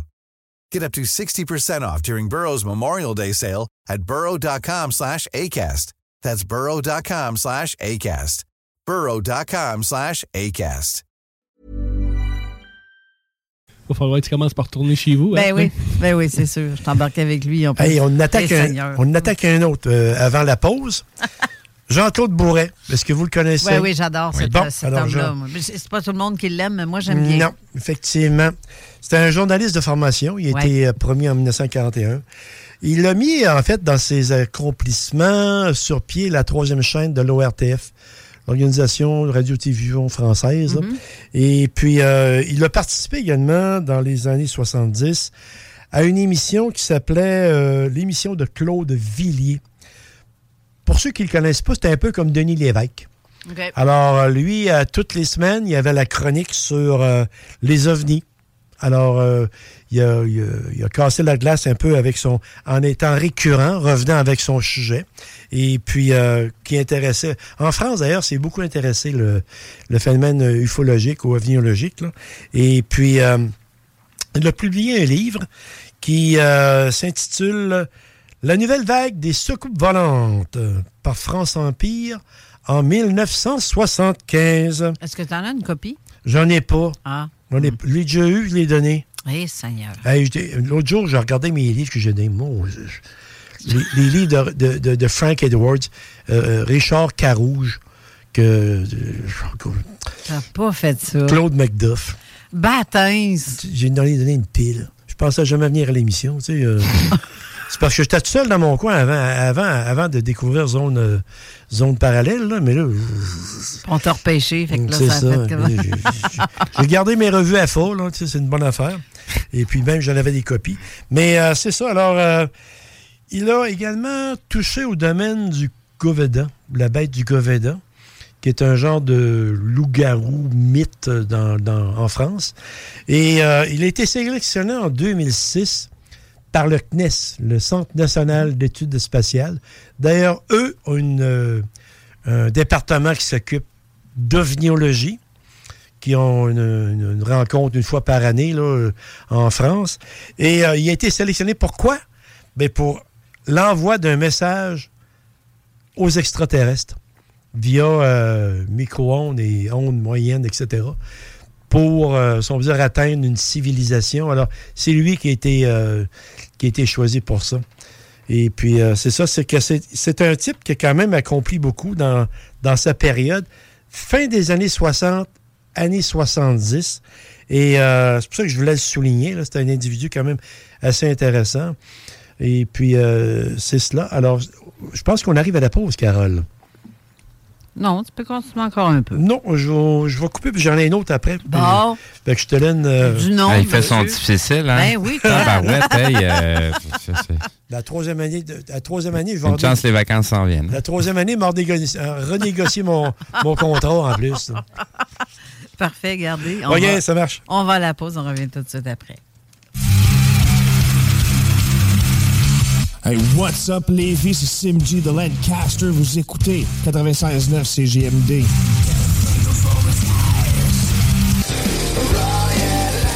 Des opinions, The Real Talk, du gros fun. Avertissement. Cette émission a pour but de porter l'auditoire à réflexion. C'est pourquoi la direction de la station souhaite vous rappeler que chaque affirmation mérite réflexion. Il ne faut rien prendre comme vérité simplement parce que c'est dit, car tout ceci demeure des théories ou la perception de chacun. Nous vous recommandons de garder un esprit critique et sceptique sur ce que vous entendez ici comme ailleurs. Bonne écoute, bonne réflexion. Bienvenue dans la zone.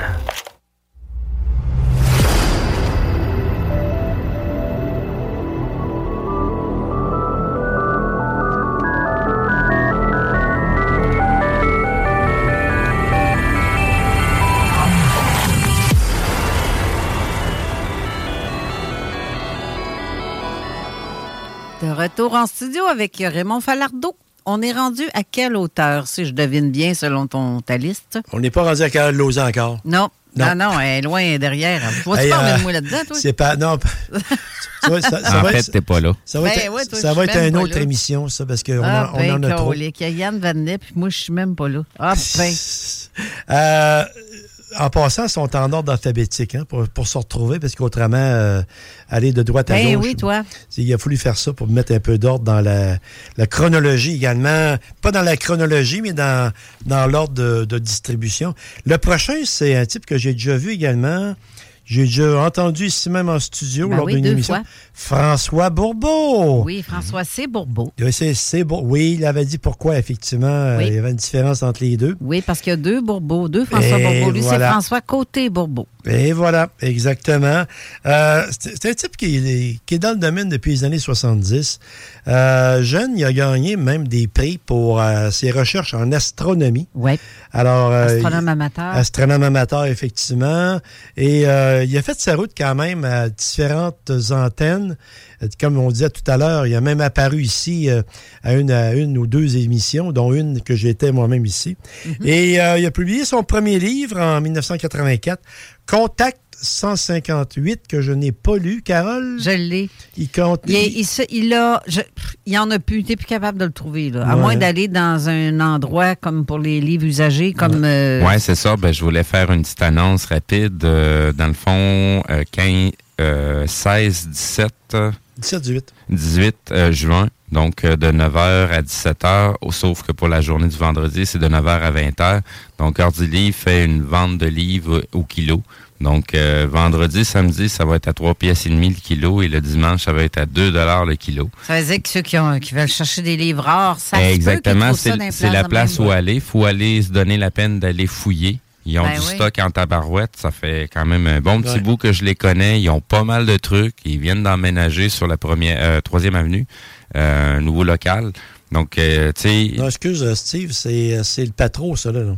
oui, ben, non, non, je parle du, du commerce. Eux autres sont, sont rendus euh, sur la troisième avenue. Ils font-tu une vente en même temps? Mais la vente va se passer au Patro Rocamadour. Ah. C'est à, ce- à cet endroit-là qu'ils ont déplacé environ 30 000 livres OK, d'accord, euh, qui vont être mis en vente. Fait que c'est la place pour aller vérifier si vous voulez retrouver des vieux livres d'ufologie, Henri Borlolo, ce qu'on vient de mentionner. Là, ben, c'est la place où aller fouiller justement Hey. pour ce moment-là. Là. Puis c'est une aubaine, là, trois, Hey, euh, trois euh, pièces et demie le kilo. Là. Des fois, je trouve des bouquins euh, qui, qui euh, tu sais, de grade universitaire Ouais. là, que tu ne retrouves pas n'importe où. Là. Ben oui. Puis euh, tu payes des prix ridicules là, pour l'avoir. là. Hey, si je trouve un autre euh, matin des magiciens, m'a le garder Ouais. pour Éric Tessier. Là, J'ai trouvé trois jusqu'à présent. Hey, il n'y a jamais 203, mais peut-être jamais 304. là. Et également, C'est ça. Mais il y a un autre livre que François a écrit aussi, c'est Les médias cachent la vérité. Mhm. Euh, la réalité ovni au public. Ça aussi, c'est euh, là-dessus, tu vois le livre avec comme la montagne dans, dans le film euh, Rencontre du troisième type. Oui. là, le gars qui fait sa, sa montagne en patate pilée, là. Ben. C'est ça, la, la- la couverture. Peut-être que ça aussi, ça peut être quelque chose de rare à trouver parce Ah que ouais. il n'y a, plus aucun livre de, de disponible. De- Je te dirais même, dans, à ma grande surprise, dans les bouquineries de même, là, sur l'ufologie, là, les livres, euh, il n'y en a pas à tonnes. Il n'y en a pas à tonnes parce que j'ai été surpris. Là, euh, je vais, moi, de, chez Seconde Chance euh, sur la euh, Canardière, là, puis euh, sur les ovnis, il n'y en a pas beaucoup. Fait que, ils sont, aussitôt qu'ils sont en circulation, ils sont interceptés.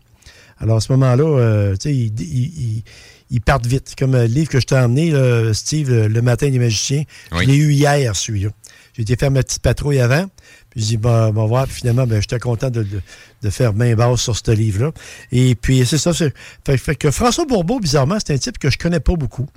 Euh, il, est très, il est très volubile. Euh, il explique bien ses affaires. Et puis, euh, comme j'avais remarqué ici en studio, ben, il, il traite beaucoup de dossiers. tu sais, Il s'exprime bien aussi. il s'exprime bien. ouais. Il y a un thème de voix qu'il porte.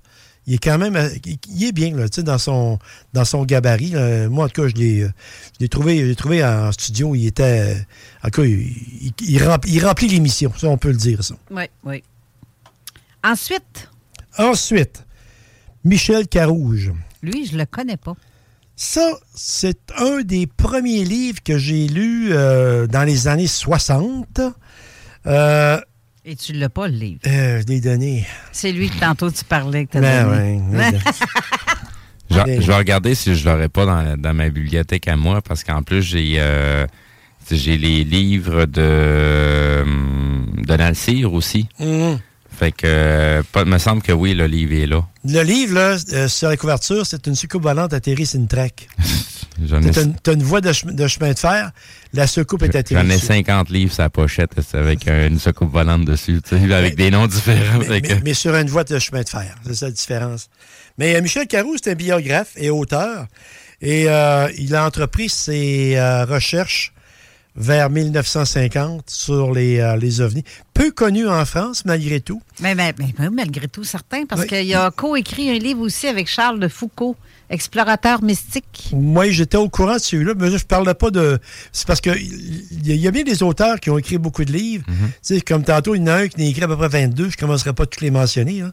Mais je, je mentionne celui-là qu'il a percé, comme euh, Les apparitions de Martiens, qui, était, qui a été publié en 1963. Euh, il s'est bien vendu, même dans les bibliothèques d'école. Je me souviens, on l'avait. Il l'avait dans les, dans les bibliothèques d'école.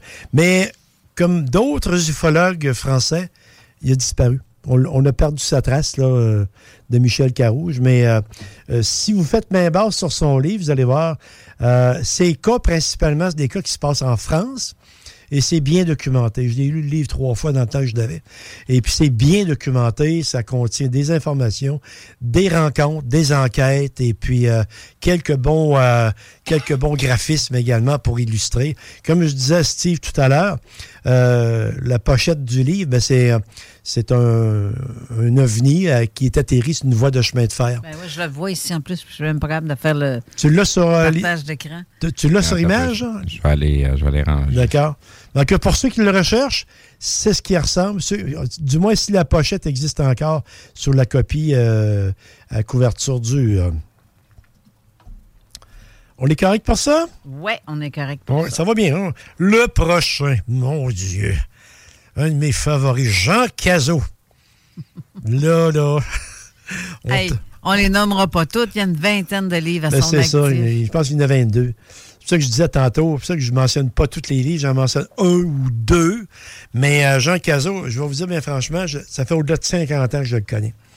J'ai fait de la radio avec lui et un peu de télévision en 1970 sur les 11. Il y avait son émission dans- à l'époque, c'était Espace Plus au canal 24. Parce qu'à l'époque, euh, on n'avait pas le câble. Il y avait le- la chaîne UHF. Radio-Québec était là-dessus. Et euh, le canal 24, ben, c'était comme une télévision communautaire. Puis Jean avait son émission le mardi soir avec René Pigeon, qui était un, un fi- un étudiant en physique nucléaire. J'avais été invité à quelques reprises euh, au sujet des ballons dirigeables que- qui s'étaient perdus, qui avaient été pris pour des ovnis. Ça avait été une vague d'ovnis, ça, en 1972, principalement. Ça avait fait la première page du journal Le Soleil. Euh, 3 janvier 1972, ceux qui veulent aller les voir dans les archives. Et euh, à l'époque, ben, je m'étais fait avoir par un journaliste euh, euh, du Soleil que je connaissais. Il m'a dit, y a-tu une photo d'un de tes ballons en haut de, de, Limoilou? C'était un lundi soir, j'avais envoyé ça par taxi au journal Le Soleil. Le lendemain, dans le journal, en première page, des étudiants dégonflent le ballon, en voulant dire que la vague d'ovnis était expliquée totalement par euh, euh, des ovnis. Alors, ça avait fait tout un tumulte. Caso était en feu. Il m'avait appelé chez nous. Il dit, il faut que je te voie en onde. On avait décortiqué ça en onde. On avait mis ça, euh, on avait mis ça au clair. Mais Jean, en même temps, dans ce temps-là, il y avait une émission à CKCV le dimanche matin à 7 heures. Euh, CKCV, c'est une station qui a disparu. C'était sur. Euh, La station était euh, au Palais Montcalm. Pas au Palais Montcalm, euh, en haut, ce que le Capitole aujourd'hui. Et puis, euh, il était anima- lui, il était animateur à l'époque euh, à cette émission-là. D'ailleurs, Jean a été animateur de radio toute sa vie. Ben, il, était ici aussi, à CGMD, Il- avec les faits maudits. Les faits maudits, effectivement. C'est comme ça un peu que j'ai connu l'émission. J'ai j'ai vu passer sur son site Les faits maudits. Et puis, il a fait, euh, mon Dieu, plusieurs stations à Québec, euh, FM 93, euh, euh, CHRC, je crois. Parce qu'il il est, parti dans le bout de, Gatineau. Euh, il a fait un bout de carrière là-bas à la radio. Il y avait différentes entreprises. Il est revenu à Québec à la radio pour euh, 93, justement. Euh, il a fait quand même à peu près 20 ans à Québec dans le domaine de la radio. Et au travers de ça, Jean écrivait. Il écrivait des livres. Et d'ailleurs, son premier livre est sorti en 1972. J'en ai une copie, ici même, pour ceux qui peuvent le voir. Je l'ai, celui-là aussi. C'est Manifeste pour l'avenir. J'avais dit à Jean, maudit ton livre est lit. La couverture, moi, les scraps, par exemple. Puis euh, euh, Jean, Jean, il m'avait dit, puis en plus, ça m'a coûté cher. C'était à la mode des années 70, les, les pantalons rayés bleu et blanc, puis des, des- des couleurs argent. Mais le livre, il est bon parce que il parle un peu de son, de son parcours et puis euh, son parcours euh, d'ufologue, euh, de sa jeunesse. Il parle également des incidents qu'il y a eu avec justement la crise des, ovnis de 1972. Euh, il se permet un peu également de philosopher sur, sur ce qu'il a fait. Mais c'est un bon livre. il se lit très bien. Et puis, euh, moi, j'ai encore ma copie d'ailleurs. Et euh, on ne parlera pas de tous ses livres parce qu'il en a émis un truc. C'est à peu près 22 ou 24. Euh, son dernier, je l'ai ici. C'est 50 ans d'ufologie profonde. chez Louise Courteau, que j'ai. Très bon livre d'ailleurs. Il résume encore une fois beaucoup de choses, fait, le, fait la mise au point avec l'expérience de vie qu'il a comme ufologue. Bon, je vais dire d'écouter le, podcast. Il, va m'aduler pour toutes les belles, belles choses que je dis. Mais c'est qu'il a pris de l'expérience en 50 ans, comme tout le monde prend de l'expérience en, en prenant de l'âge. Et puis, lui, son expérience est vraiment, euh, je dirais, profonde parce qu'il a, il a approfondi énormément de sujets. Puis son livre, justement, il contient très bien ce qu'il veut euh, communiquer. Et euh, je m'attends à ce qu'il fasse d'autres livres. Et également, à l'origine, il avait fondé la SRPM en 1970, le premier mouvement ufologique québécois, qui était la Société de recherche sur les phénomènes mystérieux de Québec. Exact. Et cette association-là avait un, euh, une revue dont j'ai quasiment toutes les copies, la revue AFA, qui était euh, un journal à chronique. Il y avait un petit peu de tout là-dedans, euh, ovni, un peu du phénomène mystérieux. Euh, il y avait des chroniqueurs comme François Saint-Laurent. Il y avait également les frères, j'ai oublié un petit peu le- leur nom, là. mais c'était deux frères qui étaient chroniqueurs dans, cette revue-là. C'était une très bonne copie. malheureusement, c'est difficile à garder dans des librairies, ce genre de. Mais moi, j'en ai pas mal. Heureusement, je- je- j'en avais des doubles. J'en ai donné à Carole puis à Steve. Alors, c'est c'est un peu nostalgique. À l'époque, c'était à 60 sous, la copie. Non, c'est ça, c'était ridicule. Là. Puis à la fin, il a fait le Mais dans nouvel. ce temps-là, c'était cher. Euh, Oui, oui, oui. comme, euh, Aujourd'hui, c'est ridicule. C'est ça. C'est comme euh, il avait fait AFA et le nouvel AFA également, qui était une version improved, si on peut dire, de la revue, qui s'est terminée, je pense, vers 1974. Euh, et également, lors de son séjour à Gatineau, qui a duré quasiment 20 ans, ben, il a fondé le SAIP. C'était une autre organisation sur les euh, phénomènes euh, euh, mystérieux. Et il y avait pas loin de 300 membres là-dedans. C'était quand même... la SRPM, là, c'était 300 membres avec des enquêteurs de terrain. il y en avait, il y avait quand même une grosse équipe. François Saint-Laurent là-dedans, il y avait, qui était le secrétaire. D'ailleurs, s'il nous écoute, je peux dire que Jean aimerait beaucoup te, te reparler un jour, là, parce qu'on l'a- on l'a perdu, François Saint-Laurent, qui était un, un, un ufologue fort intéressant, avec une très bonne plume. Mais on- on- Jean m'a demandé As-tu des nouvelles de François Saint-Laurent? Non, du tout. On l'a perdu. Alors, c'est beaucoup de, beaucoup de substance pour Jean Cazot. Comme je disais, je pourrais, on pourrait faire une demi-heure au complet juste sur lui. Carole, tu l'as connu très bien. Jean, euh, et puis euh, également, je peux dire en, final, en finalement, en final que il a fait plus de 2000 conférences euh, à Québec et à l'extérieur sur l'ufologie. Alors, euh, c'est quand même, c'est un, un géant dans le domaine au Québec que je respecte beaucoup. Même j'ai eu des prises de bec avec à un moment donné, mais tu des fois, euh, quand on est en couple, ça marche pas toujours. Hein? Il faut mettre les choses, euh, faut mettre les choses euh, au clair. Alors, je te salue, Jean, si tu nous écoutes. Jean, Jean, euh, il est super gentil, mais je Oui. suis pas toujours d'accord avec ce qu'il peut dire ou ce qu'il peut penser. Des fois, hein, on oui. pense que on a chacun no- no- notre opinion sur certains sujets. Ben oui. Il y a des fois qu'il dit des affaires que moi, je non, ça, je suis pas d'accord avec ça. Mais on peut pas être d'accord tout le temps avec quelqu'un, mais ça n'empêche pas que je l'aime bien gros. Ah oui, ah oui. C'est un bon bonhomme. Ben euh, oui. Ben il y a une- oui. Il y a une grande sagesse, je te, je te dirais actuellement. là, euh, euh, L'image qu'il adopte d'ailleurs euh, sur le portfolio de son, son livre donne un peu, si on peut dire, cette allure-là. de Ouais. parce que c'est un type quand même, un bout de temps, il est- là, je, je- je dérape un peu, il était quasiment, quasiment un mannequin, ce gars-là. Posé sur une plage, en costume de bain, là, je lui ai montré ça à ma blonde, il dit, Christy, il était beau bonhomme. sais, il, il est parti d'un gars qui avait l'air d'un nerd. C'était un tronche, là. avec des grosses lunettes noires. Ben oui. Et puis, il est parti euh, à un moment Ben, donné. même en tronche, il avait de l'air de pas pire pareil. Oui, puis euh, à un moment donné, il avait l'air d'un mannequin. Ouais. Puis euh, aujourd'hui, il a l'air d'un patriarche. Là, tu sais, euh, il, cumule, il cumule ses fonctions. Là. Non, mais sérieux. Ça, euh, c'est des observations personnelles. Ah oui. euh, Oui, oui. c'est sans- tout est fait ici, comme j'ai dit, tout est fait sans méchanceté. On parle de, de gens, mais on n'est pas agressif. On bâche pas personne. On dit ce qu'ils ont fait. Puis surtout le fait qui ont existé dans le domaine, et c'est ça qui est intéressant. On fait découvrir au monde aussi. là. Tu sais, comme euh, Caro, je ne le connaissais pas tantôt, Carole. là. Non, c'est ça. Ouais, mais tu sais, euh, moi, il y en a que je connais pas, puis que euh, tu vas recevoir des messages certainement. là. Mais comme j'ai dit, les messages, on les prend tout en note, parce que si on n'aura probablement pas le temps de tous les faire. L'année prochaine, ben, on pourra peut-être faire un, un autre petit volet à cette émission-là pour parler des gens qu'on n'a pas eu le temps de parler aujourd'hui. Un autre, Robert Charroux.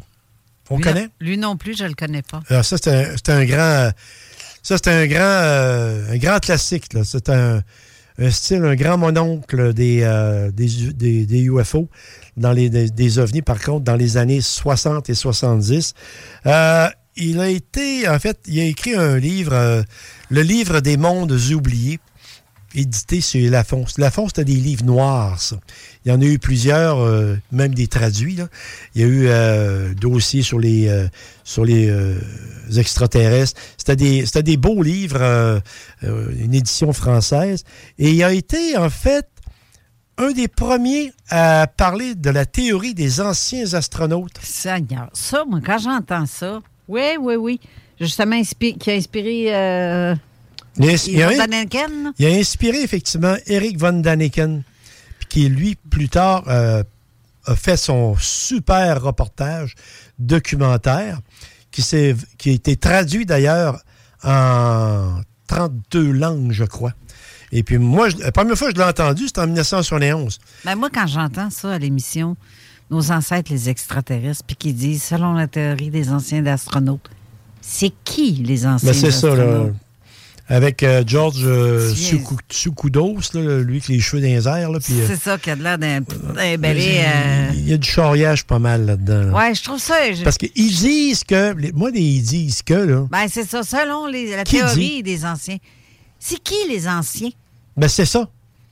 Tu remets pas. euh, C'est comme les experts à TVA, ça? Ben, ben, c'est ça, effectivement. hein, on, ferme la, on ferme la parenthèse. J'ai de la misère avec ça. Ben, J'aime bien quand même cette émission-là de temps en temps, mais quand Mais- il me.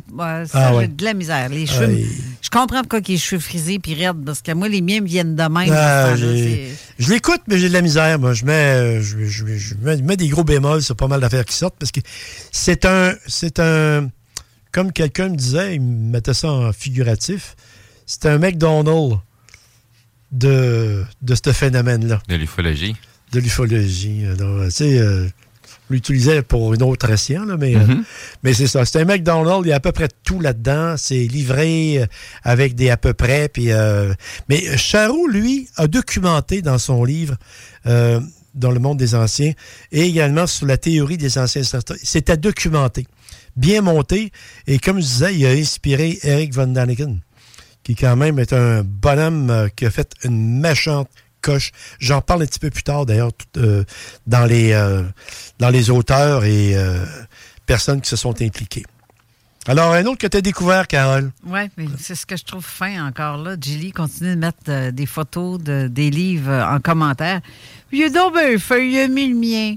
Ah! C'est C'est tout de suite en dessous de celui de Jean Cazot. C'est Ben, fin, hein? ben, effectivement, merci beaucoup encore. Merci. Il y a des lichés au pied carré, hein? il, il est fin. Hey, on Sérieux. continue. On continue. Il est 2h20 déjà, là. À une heure, était peu. Il, était peu. il est 2h20. Ta, ta face, ta un face en. Il heures. serait 2h20, l'émission Ah, serait déjà terminée. C'est ça, excusez-moi, là. J'étais encore en heure, euh, en heure euh, des provinces maritimes. Ouais, c'est ça, t'es des maritimes. Tu serais dans mon émission, là. C'est en plein ça. Tu serais content de m'avoir? Certain, là. Hey, Clark Jérôme, ça, c'est un. Ça, ça fait français, mais c'est euh, Jérôme Clark. C'est un Américain. C'était un des pionniers des euh, UFO aux États-Unis.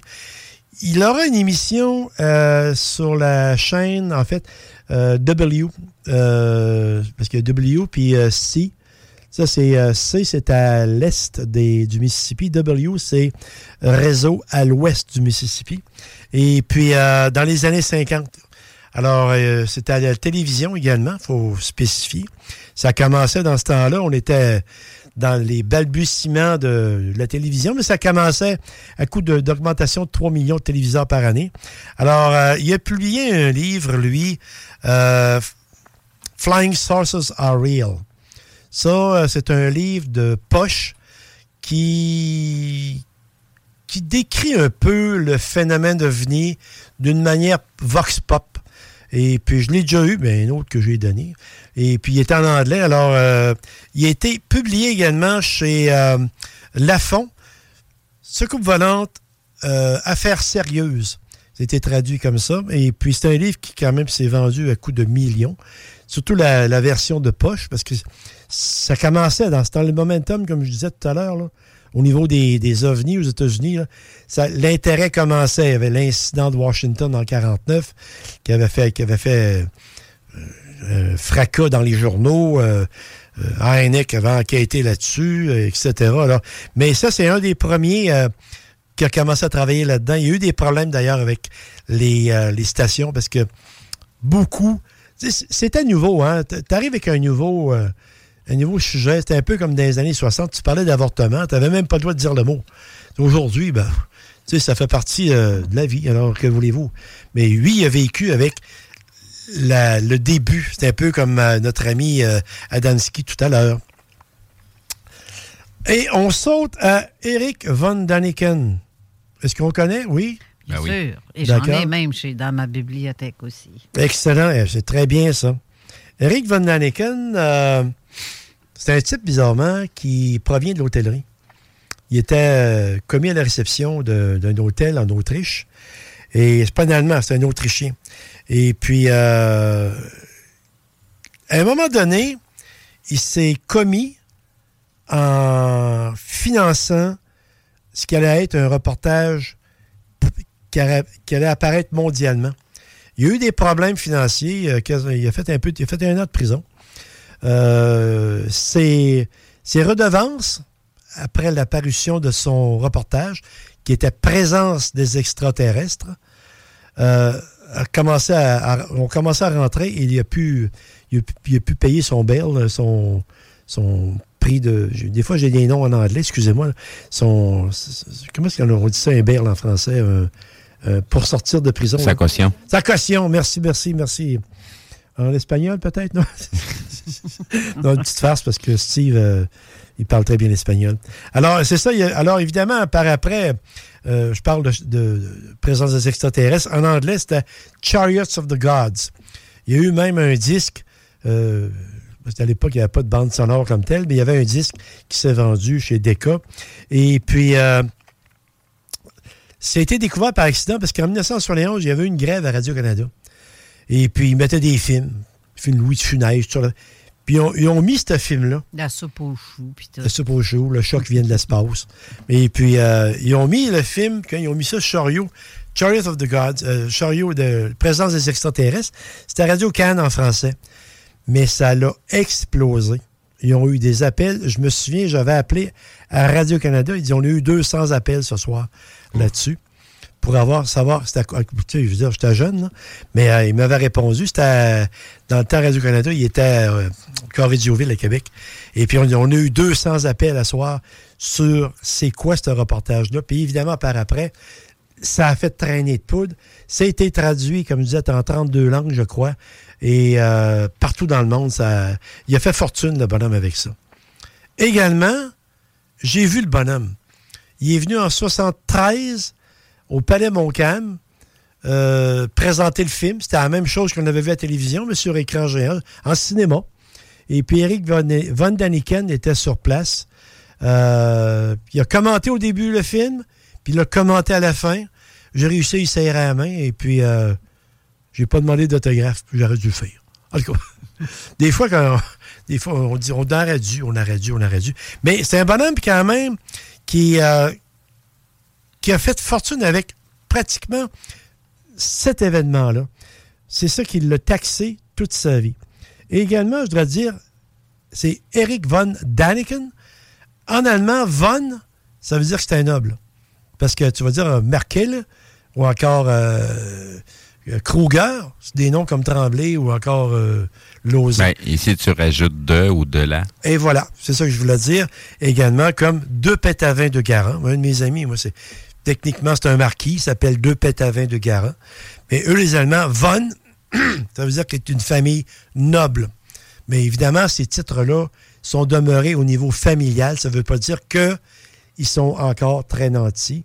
Ils travaillaient dans, dans un hôtel euh, 60 chambres en, en Autriche. Alors. Mais c'est un, un bonhomme qui a remarqué, en fait, euh, le phénomène extraterrestre ancien. Comme je disais tantôt, il, il était, il était inspiré il- par euh, Robert Charroux, qui était quand même un petit peu avant lui, mais lui, il a fait mousser, en fait, le, le sujet pour en faire, en fait, euh, euh, un produit qui s'est vendu mondialement. Ben oui. Eh oui, 1h31, on On, arrête. on check l'heure, hein? Oui. C'est vrai que tu n'auras même pas le temps de tout. Alors, Ça y est. Mais. Me. Ouais, tu n'auras pas le temps. je vais juste, euh, pour les derniers... Prends-en quelques-uns euh, dans l'eau parce que n'en as même pas à moitié de lui. Ben, c'est ça. euh, Ça n'a pas de bon sens. je vais... euh, Il reste encore 40 pages, tu sais. Carole les annonces. C'est ça, on revient tout de suite après. Top. du chocolat favori. Aussi. Avertissement. Cette émission a pour but de porter l'auditoire à réflexion. C'est pourquoi la direction de la station souhaite vous rappeler que chaque affirmation mérite réflexion. Il ne faut rien prendre comme vérité simplement parce que c'est dit, car tout ceci demeure des théories ou la perception de chacun. Nous vous recommandons de garder un esprit critique et sceptique sur ce que vous entendez ici comme ailleurs. Bonne écoute, bonne réflexion. Bienvenue dans la zone.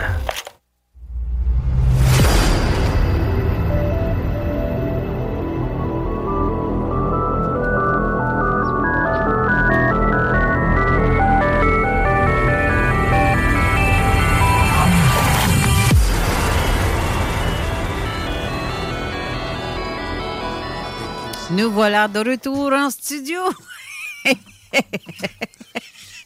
C'est la faute à tes ici.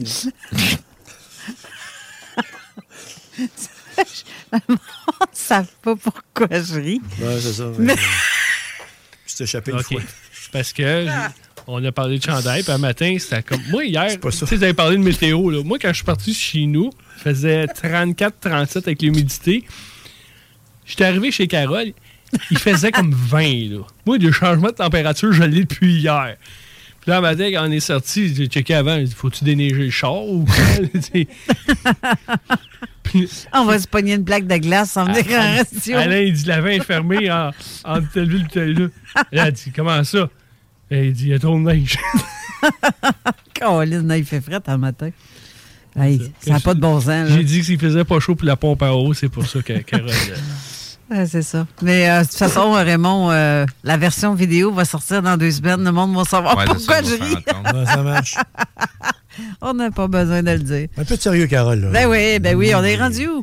On est rendu à Jean Ferguson. Ben oui, donc. Jean, euh, t'es un autre ça, qui m'a accompagné euh, dans mes lectures dans les années 70, dans le temps que j'étais à Bagotville. là. Et puis, euh, c'est un chercheur, effectivement, qui, euh, qui a apparu dans les années 70, comme je viens de dire. Et puis, euh, il a écrit un livre qui était très bon.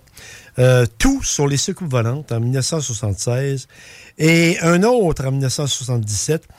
Les, huma- les humanoïdes, le cerveau qui dirige les soucoupes volantes. Je sais plus lequel que j'ai chez nous. Je sais que j'en ai un. et les extraterrestres et les soucoupes volantes en 92. Hmm. Donc, c'est ces trois livres. Euh, il a disparu un peu de, de la map euh, des chercheurs, euh, chroniqueurs ou autres, mais euh, il était très présent dans, dans les années 70. Et bizarrement, il y, a- il y avait des chroniques dans les petits journaux un peu à potin, Photo et Allo Police. là. Il y avait souvent des, une page complète, l'univers du, du mystérieux. Je les ai encore d'ailleurs découpés dans. Ah, ça, c'est mes- le fun. J'ai ça, puis euh, j'ai gardé parce qu'il parlait des fois euh, de fantômes, mais surtout de de- d'ovnis. Puis euh, il y avait des bons, euh, des bons, des bons textes. C'était bien. Alors évidemment, dans les années sur les 10, on, on explorait encore. On n'avait pas encore euh, beaucoup. On n'avait pas vraiment d'émissions euh, qui ont parlé de ça, sauf euh, Atome et Galaxie, comme je disais tout à l'heure, ou qui ont parlé de, de- de- de- des extraterrestres euh, avec euh, plus. Ceux-là d'ailleurs que j'ai appris, j'ai connu, euh, qui ont cité Aimé Michel, Robert Charroux et autres. Et puis ça avait duré euh, cinq ou huit émissions, je me souviens. C'était à Radio-Canada, Atome et Galaxie. Alors, Jean Ferguson, ça, ce n'est un qui, est, qui a œuvré dans ces années-là. Euh, Caso l'a connu, effectivement. euh, et on travaillait un petit peu euh, ensemble, ils se communiquaient, ce que je sache, mais euh, j'irai pas au-delà de ça en ce qui, euh, en ce qui est de, sur ce chapitre. Et on part, en passant, je vais vous dire, on est obligé d'accélérer le pas un peu. Ben oui. Puis à la fin, je vais mentionner ceux que j'ai pas eu le temps de parler et puis que je garderai pour une chronique euh, en la prochaine, la prochaine saison, en fait, en septembre ou Ben, il y en a vraiment même beaucoup. Puis, euh, il y en a- puis ça, c'est ça, c'est un résumé. Hein, dans, j'en, ai décanté énormément parce qu'il y en a d'autres là-dessus là, qui, me sont, qui me sont revenus. Tu sais, comme je te disais tantôt, euh, euh, Carouge, c'est un gars que j'ai lu son livre dans les, dans les années euh, 60, mais mon souvenir, mon souvenir il est très clair par rapport à ça. Un autre fort intéressant, Richard Glenn. Ouais. Que tout le monde s'amusait un petit peu à imiter son style. Avec les autres expérimental. Mais c'est un gars quand même qui a un diplôme universitaire. Je pense qu'il c'était en enseignement de quoi de genre. euh, Éducation physique? Éducation physique. Euh, il y avait quand même un, un gabarit euh, quand même assez fort. Et puis euh, Richard Glenn, dans les années 80, avait son émission, comme on vient de dire, au Canal 24, le- l'ésotérisme expérimental, qui traitait de phénomènes. Il a parlé beaucoup de son expérience étant jeune au Mont-Saint-Hilaire avec euh, la- ses rencontres avec les extraterrestres. J'ai été agréablement surpris, Carole, quand tu l'as reçu ici. Pourquoi? Je te dirais que j'avais un petit préjugé. Tu sais, Qui en a pas? Ben, c'est ça. Mais je, dis, oh mon Dieu Seigneur. euh, mais finalement, euh, même je l'ai dit à, à Caso, je dit en personne, j'ai dit, j'ai été surpris de la participation à Richard Glenn à Zone Parallèle. Caso me dit, il dit il de même, il dit peut-être extraordinaire. Puis il a été super à l'émission, là. Son contenu était clair, il était poli, il était vraiment là, un personnage que on aimait écouter. Je l'ai écouté, j'étais avec Réal. Réal, il dit, je suis surpris, moi, avec, parce qu'on. Tu sais, des fois, euh, c'est comme il y a des chanteurs que j'aime pas, puis que j'ai rencontrés, comme euh, à l'époque, il y avait une mairesse à, à- à la Malbaie, là, je, je, je, mettrais ma claque la gueule. Et puis, on s'est rencontrés dans un colloque de la Chambre de commerce. Chris, on est demeuré. Excusez-moi. Je sais pas. Hey, on Je est sais pas demeuré. pourquoi Eric circulait de deux pieds. On est demeuré des grands, grands amis, là, moi puis la- l'ancienne mairesse. C'est pour ça que la chimie, des fois, est très différente entre ton préjugé que tu et la rencontre avec la personne. Exact. Ou vraiment s'y attarder. Parce que je sais qu'il a subi des foudres de beaucoup de monde.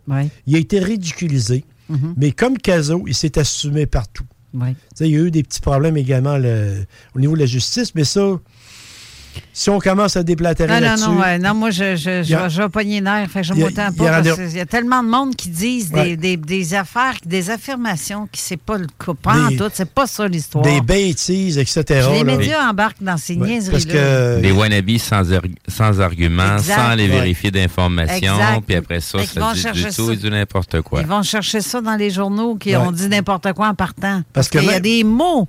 C'est des mots, Mhm. là, que c'est très important. Parce qu'il y avait un animateur de Québec à l'époque, euh, euh, style, euh, style poubelle. là? Ouais. Et puis, il avait demandé en entrevue à la radio.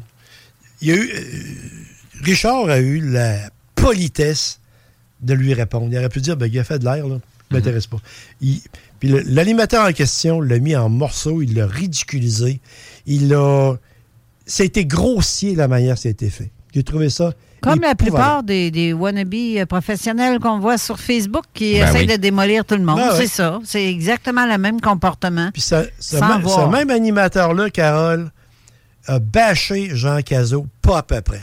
Moi, là, ce genre de monde-là qui part des rumeurs ou qui disent des choses sans s'informer, si ça serait eux qui seraient victimes Ouais. de ça, puis qu'on décide de faire, nous, le- de le faire, de les faire accuser de ça, sachant que c'est même pas ça, ben, ils vont trouver le temps long en tabarouette. C'est un vrai calvaire, là. C'est parce que quelque part, là, ça s'appelle la diffamation, puis ça se poursuit. Ben oui, Ouais. ça se poursuit. Le, le, le- le boomerang, même si tu fais rien, le boomerang, il te revient dans le derrière de la tête un jour ou l'autre.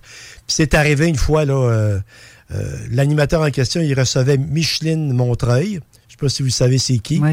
Ben, il te l'a ridiculisé. Puis elle, ou lui, en tout cas, Oui, rendu elle, mais elle, avec une voix d'homme. elle te l'a ramassé. Elle. Pas à peu près. Il avait l'air d'un pompon, en tout cas. Puis je l'ai rencontré, Micheline Montreuil, puis je me, je me dis, je me souviens, j'ai écouté cette entrevue-là. Il était pas une, une avocate? c'est- un- elle est- enseignante actuellement à l'Université Ouais, du Québec, elle était avocate. C'est un quotient intellectuel de 142. Il y en a à peu près neuf au Québec qui ont ce, quotient intellectuel-là. Alors, euh, elle l'a laissé parler. Lui, il, te l'insultait et puis il- te l'a, elle te l'a ramassé, pas à peu près. Il avait l'air d'un suçon à l'ail, en tout cas. Ça n'avait pas de bon sens. Suçon à l'ail. Mais j'y ai dit à Arc, Micheline euh, Montagne. c'est bon j'ai- de l'ail, là, mais en suçon. C'est un combo qui n'est pas fort fort. Mais Richard, euh, Richard Glenn, il avait été à son émission. Ben, à son émission, il était en- au téléphone, mais euh, j'ai trouvé ça épouvantable, la manière qu'il été traité. Mais il s'est assumé, puis aujourd'hui, ben, son rôle est encore présent, il est encore dans le domaine, puis euh, je le salue également. Là, vraiment, là, si je te donne le choix d'en parler de un, lequel tu choisirais dans le lot parce qu'on n'aura pas le temps de toutes les nommer. Et je vais terminer avec un euh, qui est un autre, euh, un autre monument, si on veut dire, dans l'actualité. Parce que dans le contemporain, on a Jean Cazot. D'accord, qui euh, est interviewé par Denis Lévesque, il est consulté par différentes stations de radio. Euh, il, vient d'ailleurs à ton émission une fois par mois. Et euh, il est encore très actif. Sa chronique euh, sur le web, c'est à tous les jours. Il y a des textes. Des... mais C'est un gars qui, qui, qui est vraiment présent. L'autre, qui est très actif actuellement, c'est Christian Page. Oui, en Christ- fait, c'est un journaliste. Journaliste de fonction, effectivement. Euh, il a fait des reportages. Il a commencé il y a fort longtemps sur, à s'intéresser aux, problèmes, aux phénomènes. Et euh, il a participé à différents types d'émissions à Canal D. Euh, il a fait plusieurs explorations également. C'est un type que il analyse beaucoup. Lors de ses présentations, il analyse beaucoup le pour et le contre et le peut-être. Alors, euh, il nous laisse, en fait, il dit pas c'est ci ou c'est ça, il nous laisse décider si, si le cas, en fait, vous le jugez vous-même. Mais c'est comme un tribunal, le type. Il travaille très bien. Il y a, euh, il y a une chronique à une autre station, comme on le sait tous. Et d'ailleurs, ce matin, il était euh, euh, à LCN. Il était parce qu'on vient, on vient de, savoir que la NASA vient de sortir une super commission d'enquête où ce qu'ils vont tout révéler, puis euh, il va avoir sa page, à peu près comme la dernière. Puis euh, c'est ce qu'il a dit. Il dit euh, J'ai trouvé bon la manière qu'il a dit. Pour parce que Frédéric Gay, qui était l'animatrice, lui a demandé Pensez-vous qu'ils vont annoncer que les extraterrestres existent? Il a répondu Pour une affirmation extraordinaire, il faut une preuve extraordinaire. Ça veut dire que probablement, on n'aura pas la réponse à la fin du mois. Tu sais quoi? Le pire, c'est que j'en ai filmé, moi, des, des, euh, des engins que je comprends pas c'est quoi. Puis ça a à peine été vu. À peine. Mais par contre, euh, c'est comme. Ben, c'est c'est dans toute chose. Le sensationnalisme poigne au bout, puis les vrais trucs, ben, ça passe totalement inaperçu. C'est ça. Puis je me dis, crime, comment ça se fait que le monde. Tu sais, quand ça commande pas ça. Je vois des, des fakes passer tellement, là. Ah, ouais, ouais. Là, je pogne de quoi, moi, personnellement, que je filme pendant 15 minutes. Ça fait deux fois que je pogne des affaires de même, Ah puis je sais pas c'est quoi. Puis ça passe inaperçu. En parallèle avec ça, euh, justement, parce que je disais que c'est un- c'est quelqu'un qui analyse beaucoup, il présente les faits avec un, comme un tribunal pour et contre, explication, contre-explication, et il nous laisse en fait euh, juger sur si on est pro ou contre. Puis euh, il y a un, un autre, un autre bonhomme qui fait un petit peu la même chose quand il présente euh, ses cas, c'est euh, Éric Tessier du Muffon. Euh, C'est qui, lui? Le gars tu as déjà connu. hein. Ouais, ça a l'air qu'il est rendu. Et puis, euh, euh, il est directeur national du ouais, MUFON. une affaire de Ah, même. ah, OK. D'ailleurs, je le félicite encore une fois. Mais, mais Eric, que- j'ai vu tes présentations de cas, là, puis tu dis possiblement pas parce que telle explication, lumière, euh, les lumières ont déjà été vues, ont été euh, étudiées, etc. C'était quelques mots à rajouter, peut-être? Je te vois aller. hein? Lui, c'est un nobody. Euh, Je sais pas c'est qui ce gars-là. Non, reste là, Eric, parce que c'est lui qui va être ici tantôt à animer Ah, l'émission euh, suivante euh, dans la zone insolite. J'ai posé des questions. C'est ça, dans 10 minutes à peu près. Ouais. Mais euh, merci, Emma. Mais c'est, euh, ça, ça- ça méritait d'être dit parce que je l'ai. J'ai aimé la manière que tu, que tu décortiques le cas. Tu sais, tu n'arrives pas, tu dis c'est ça. OK? C'était vu euh, définitivement, là, euh, Ben- en, en sortant des, ex- des excuses bidons, tu dis C'est facile de dire c'est ça, mais comme moi je vois souvent des cas, puis on va dire comme des lens flares, puis c'est des affaires qu'on voit comme 40 fois par jour. Puis là, je me fâche parce que là, ça fait à peu près la septième fois cette semaine que je vois l'affaire, puis la quinzième fois du mois, puis centième fois de l'année. Puis là, je me dis, ouais, mais peut-être cette personne-là elle commence à s'intéresser à ça. C'est ça. Que je peux pas bâcher dessus, parce qu'on a tous commencé à quelque part. Ben oui. Puis que, OK, on avait, il y avait moins d'Internet, les photos, tu sais, c'était c'était moins, mais là, tout le monde ça, les appareils, c'est digital. Les, comme des reflets de lentilles, là, depuis hier, ça fait quatre Mhm. que j'envoie des vidéos que moi j'ai faites en exemple. J'essaie de. euh, Je recrée des, des choses Mhm. pour expliquer au monde. Je je- je suis peut-être plus pédagogue que, que ufologue, mais je, Non, mais c'est- ça se combine, au ça. monde sais, que les choses. Je ne peux pas dire que j'ai la, j'ai la vérité, mais avec moi, c'est oui, c'est un ovni. Non, ça n'est pas un. Puis je peux pas je peux pas le dire c'est quoi. Et voilà. Et ce choix-là ne va pas avec celui que tu vas entendre. Et voilà. Mais merci beaucoup de ton intervention. C'est pour ça que je termine avec Page. Euh, c'est un, un géant de l'actualité comme Caso. D'ailleurs, ils se sont dû rencontrer euh, euh, à une émission, justement, euh, ici même à Québec. Et puis, euh, comme je disais, c'est que c'est un analyste qui va chercher les éléments pour expliquer. Et puis, euh, qui continue son bon travail. Je le salue, puis je le remercie également, parce que je l'ai consulté avant de, de parler de lui à l'émission. là. Ben, tu vois, puis il y a son émission à, à Radio X aussi qui parle. Moi, j'avoue, là, quand il fait des émissions sur, euh, tu sais, des meurtres mystères, Ouais, des ouais, ouais. trucs, ce qu'on on connaît pas, ça, c'est fascinant d'entendre Ouais. euh, une émission sur ce genre de, de trucs-là, par exemple. Mm. Tu sais, c'est euh, c'est comme pour Jean Cazot. On aime ou on n'aime pas quelqu'un. C'est ça. Mais il y a des trucs que j'avoue que Christian Page, je, je- te salue, Christian, même si on ne s'est jamais vu. Je sais que euh, il y a certaines façons, il y a une méthodo- méthodologie, euh, justement, de, de travail que, que lui, il, a, Mhm. il respecte ça, ces affaires-là. Puis c'est. euh, euh, comment est-ce qu'on peut dire? On ne peut pas dire n'importe quoi. Et voilà. Euh, Mais de toute façon, si on veut vraiment se faire une opinion, on va prendre autant ce qui nous plaît, Ben oui, autant ce qui nous plaît Ben pas, oui. pour vraiment faire le tour d'une question. C'est ça. Fait que Ben, c'est ça. Mais il y a des méthodes de- d'enquête, il y a des méthodes oui. de travail. Ah puis oui. euh, ça, il, a- il insiste beaucoup là-dessus. Ça fait chier bien du monde Ah d'entendre oui, mais- ces genres d'affaires-là. Ben mais oui. il a raison, pareil. Oui, oui, oui, effectivement. C'est ça. si tu veux présenter tes trucs aux autres, faut que tu le fasses avec un avec une certaine méthodologie. Puis ça, t'as pas le choix. C'est Ouais. comme ça que ça fonctionne. Et voilà. Puis, euh, exactement. Alors, euh, M. Page, comme je dis, c'est un, c'est un géant de l'actualité, comme Jean Cazot. Alors, euh, on a quand même euh, des bons éléments actuellement.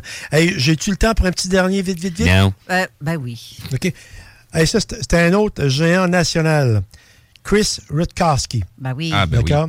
Ben ça, oui. c'est un d'origine ukrainienne. Il est passionné des, euh, par le phénomène depuis les années 70. C'est un ufologue euh, qui a fondé, dans un premier temps, the Center of Research on UFO in Manitoba et a compilé toutes les années, toutes les observations et euh, il émet des statistiques et même à un moment donné, euh, le, gouvernement, le même euh, fait appel à, lui pour certaines informations.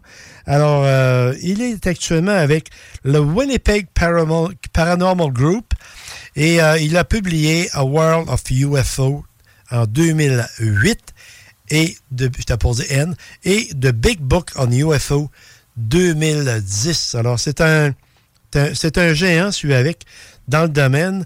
Et puis, euh, c'est dans le domaine anglophone. Alors, évidemment, euh, on le voit apparaître un peu partout également, mais sur les bulletins de nouvelles ou peu importe. Mais en terminant, je veux juste mentionner ceux que j'ai pas eu le temps de couvrir. Il y a Frank Edwards, un Américain, que je- dont, dont j'ai aimé les livres et qui ont été euh, et qui ont paru chez euh, Lafon. Il y a eu euh, Kehoe Donald. Ça, c'était un enquêteur, un ancien de la marine américaine qui était enquêteur dans les années 50. Euh, il y a eu Aimé Michel. Oui. Ça, c'était un grand, ça, qui était en France. Il a été fondateur d'Ouranos, qui était un, un genre de SRPM, un groupement de recherche là-dessus. Euh, on a après ça Guy Tarade, qui a, écrit également sur le sujet. Et puis, euh, je terminerai avec, euh, pour le Québec encore, parce qu'il faut garder un peu pour le Québec, Yann euh, qui était assez actif également. Euh, Lob Jacques aussi, t'as pas. euh, Ouais, Lob Jacques, j'ai oublié, excuse-moi. euh, Jimmy Gue aussi. qui- Jimmy Guilleux, effectivement, un grand, un grand, ça, c'est des grands noms des années 60, 70. Et puis, euh, Lob Jacques, lui, ce qui est intéressant, c'est qu'il a paru, il a fait, c'est un BDiste. Et puis avec euh, Lu- Luigi, je pense, il a fait paraître trois bandes dessinées. Ceux qui n'aiment pas lire, ben, ils, ils peuvent lire les trois livres. C'est des BD é- édités par Dargo. C'est euh, tout sur les secoupes volantes, dossier des secoupes volantes, pardon. Euh, ceux venus d'ailleurs, puis il y en a un, il y en a un autre. C'est vraiment, c'est vraiment intéressant, facile à lire, puis c'est illustré. C'est comme par exemple euh, Donald Kehoe. Euh, si tu lis ton livre, tu sais pas ce qu'il y a de l'air. Mais là-dedans, il est dessiné. Euh, Adamski est dessiné. Euh, il y a un paquet de personnages qui sont dessinés là-dedans. Alors, c'est pas trouvable actuellement. C'était c'était édité, ça, en 1970. Euh, moi, j'ai acheté les miens en 74. Quand même, je, je les ai jamais vus. Puis on les, on les trouve pas, malheureusement. Ouais, J'imagine, hein, parce que j'ai jamais vu ça. C'est super en cas. Puis il y en a eu un autre également que j'ai Moi, pas encore. moi j'en ai. C'est euh, Donald C. qui avait des bandes Ben, dessinées. je les ai su- pas. Ben, moi, j'ai ai, euh, Ben, si t'en as en double, euh, chaude-moi ça. Ah, oublie ça, il n'y en a aucune dans d'autres, mais Ah. je, vais, je vais les apporter, Ah, euh, qu'on fois. qu'on- qu'on fasse le tour là-dessus. De toute façon, il y, a- il y a pas mal de trucs à vérifier encore dans, Mhm. les, dans les archives à Donald. là. Également là-dessus, en terminant, sur le, le, le livre de Jacques euh, Loeb et Robert Gigi, euh, certaines histoires, comme par exemple l'affaire de, de Kenneth Arnold, ok, qui, qui est le premier à avoir utilisé le mot secoupe volante, ben, c'était- ça apparaissait dans deux pages dans le journal Tintin dans les années 60-70. Alors, il y avait une petite histoire, c'était euh, tiré des, euh, des bandes dessinées de Histoires fantastiques par Dargo Éditeur France. Il y a Marc Saint-Germain aussi que tu n'as pas nommé. Mais tu sais, tu vois, il y, en Ben a oui. encore et encore. Mais là, l'émission s'achève ici parce Eh qu'on oui. entre dans le. le- Dans la zone insolite, zone- on, on entend la porte craquer. Oui, c'est ça. oui, c'est ça. On entend la porte. Euh, donc, euh, merci, Raymond Oui. Crème. On va devoir faire un autre. Puis d'ici là, as-tu coché ce dont, ceux dont tu as parlé? De... Il Oui, oui, réécoutera oui, le podcast. Tout, tout est coché, Fait que comme effectivement. ça, on va pouvoir faire Ouais. une suite puis d'en Ouais. ajouter une pile. Puis euh, même, euh, on a parlé des films à un moment donné. Oui, oui. Je trouve ça intéressant. C'est le fun, aussi. on a eu une bonne Oui. réponse là-dessus. Oui. Carole, je te remercie encore de m'avoir accueilli pour une troisième saison. Steve également. Merci à toi. Euh, toujours content de rencontrer Eric euh, quand il était en studio avec nous. Et euh, également. euh, Merci, puis j'attends mon hélicoptère. Euh, ils peuvent venir me chercher dans le parking ici en arrière, le 17, pas de la problème. dernière émission. Bon, on serait une gang, là, embarquez, là, si euh, ça vous de Point, même. point de ça, repère visuel des airs, là, phare numéro 3. J'aimerais Ben oui. j'aimerais également là, euh, peut-être organiser une visite de la base. Ah oui. Ah, ça, ça serait le fun. Ça, Ça, j'aimerais. euh, ça, avec j'aimerais. euh, Ah, un oui. officier, là. Ouais, Puis euh, on vous le montrerait, le bunker. ouais. Ah oui. euh, Hey, je partante. Ben, Ben attendez oui. pas au mois de novembre, fret. Ben, on, met ça en bas. ben, euh, oui, c'est ça. J'aimerais banque. ça. Merci, euh, merci Alors, beaucoup. euh, merci, Raymond. À l'an prochain pour tout le monde? Ben non, à la saison prochaine. Saison Pas prochaine. l'an devrais-je- prochain. Parce Je, m'exprime mal. C'est cela. Bonne Salut. semaine à vous tous Bonjour. et toutes. Merci d'avoir été là. Merci, Julie et euh, Marc Leduc aussi, Oui, qui écrivaient des commentaires. Et tous ceux qui étaient là présentement. Exact. Et c'est ça. On se revoit la semaine prochaine pour une autre euh, émission. Il reste deux émissions avant la fin de la saison. Oui. Donc, euh, c'est ça. Restez là pour l'émission de La Zone Insolite avec Marc. euh, pas Marc. Je, voyons. Marc, je viens de parler de Marc Saint-Germain. Mon son nom est resté dans ma tête. Bonne semaine à tout Mais le non, monde. c'est c'est lui qui remplace euh, le monsieur qui connaît pas. Là, Eric, t'as ici quelque chose comme C'est ça? l'heure d'aller se reposer, C'est ça, bye. à la semaine prochaine. Bye bye. Sur Facebook, CJMD 96.9 Lévis. When you make decisions for your company, you look for the no-brainers. If you have a lot of mailing to do, stamps.com is the ultimate no-brainer. Use the stamps.com mobile app to mail everything you need to keep your business running with up to 89% off USPS and UPS. Make the same no-brainer decision as over 1 million other businesses with stamps.com. Use code PROGRAM for a special offer. That's stamps.com, code PROGRAM.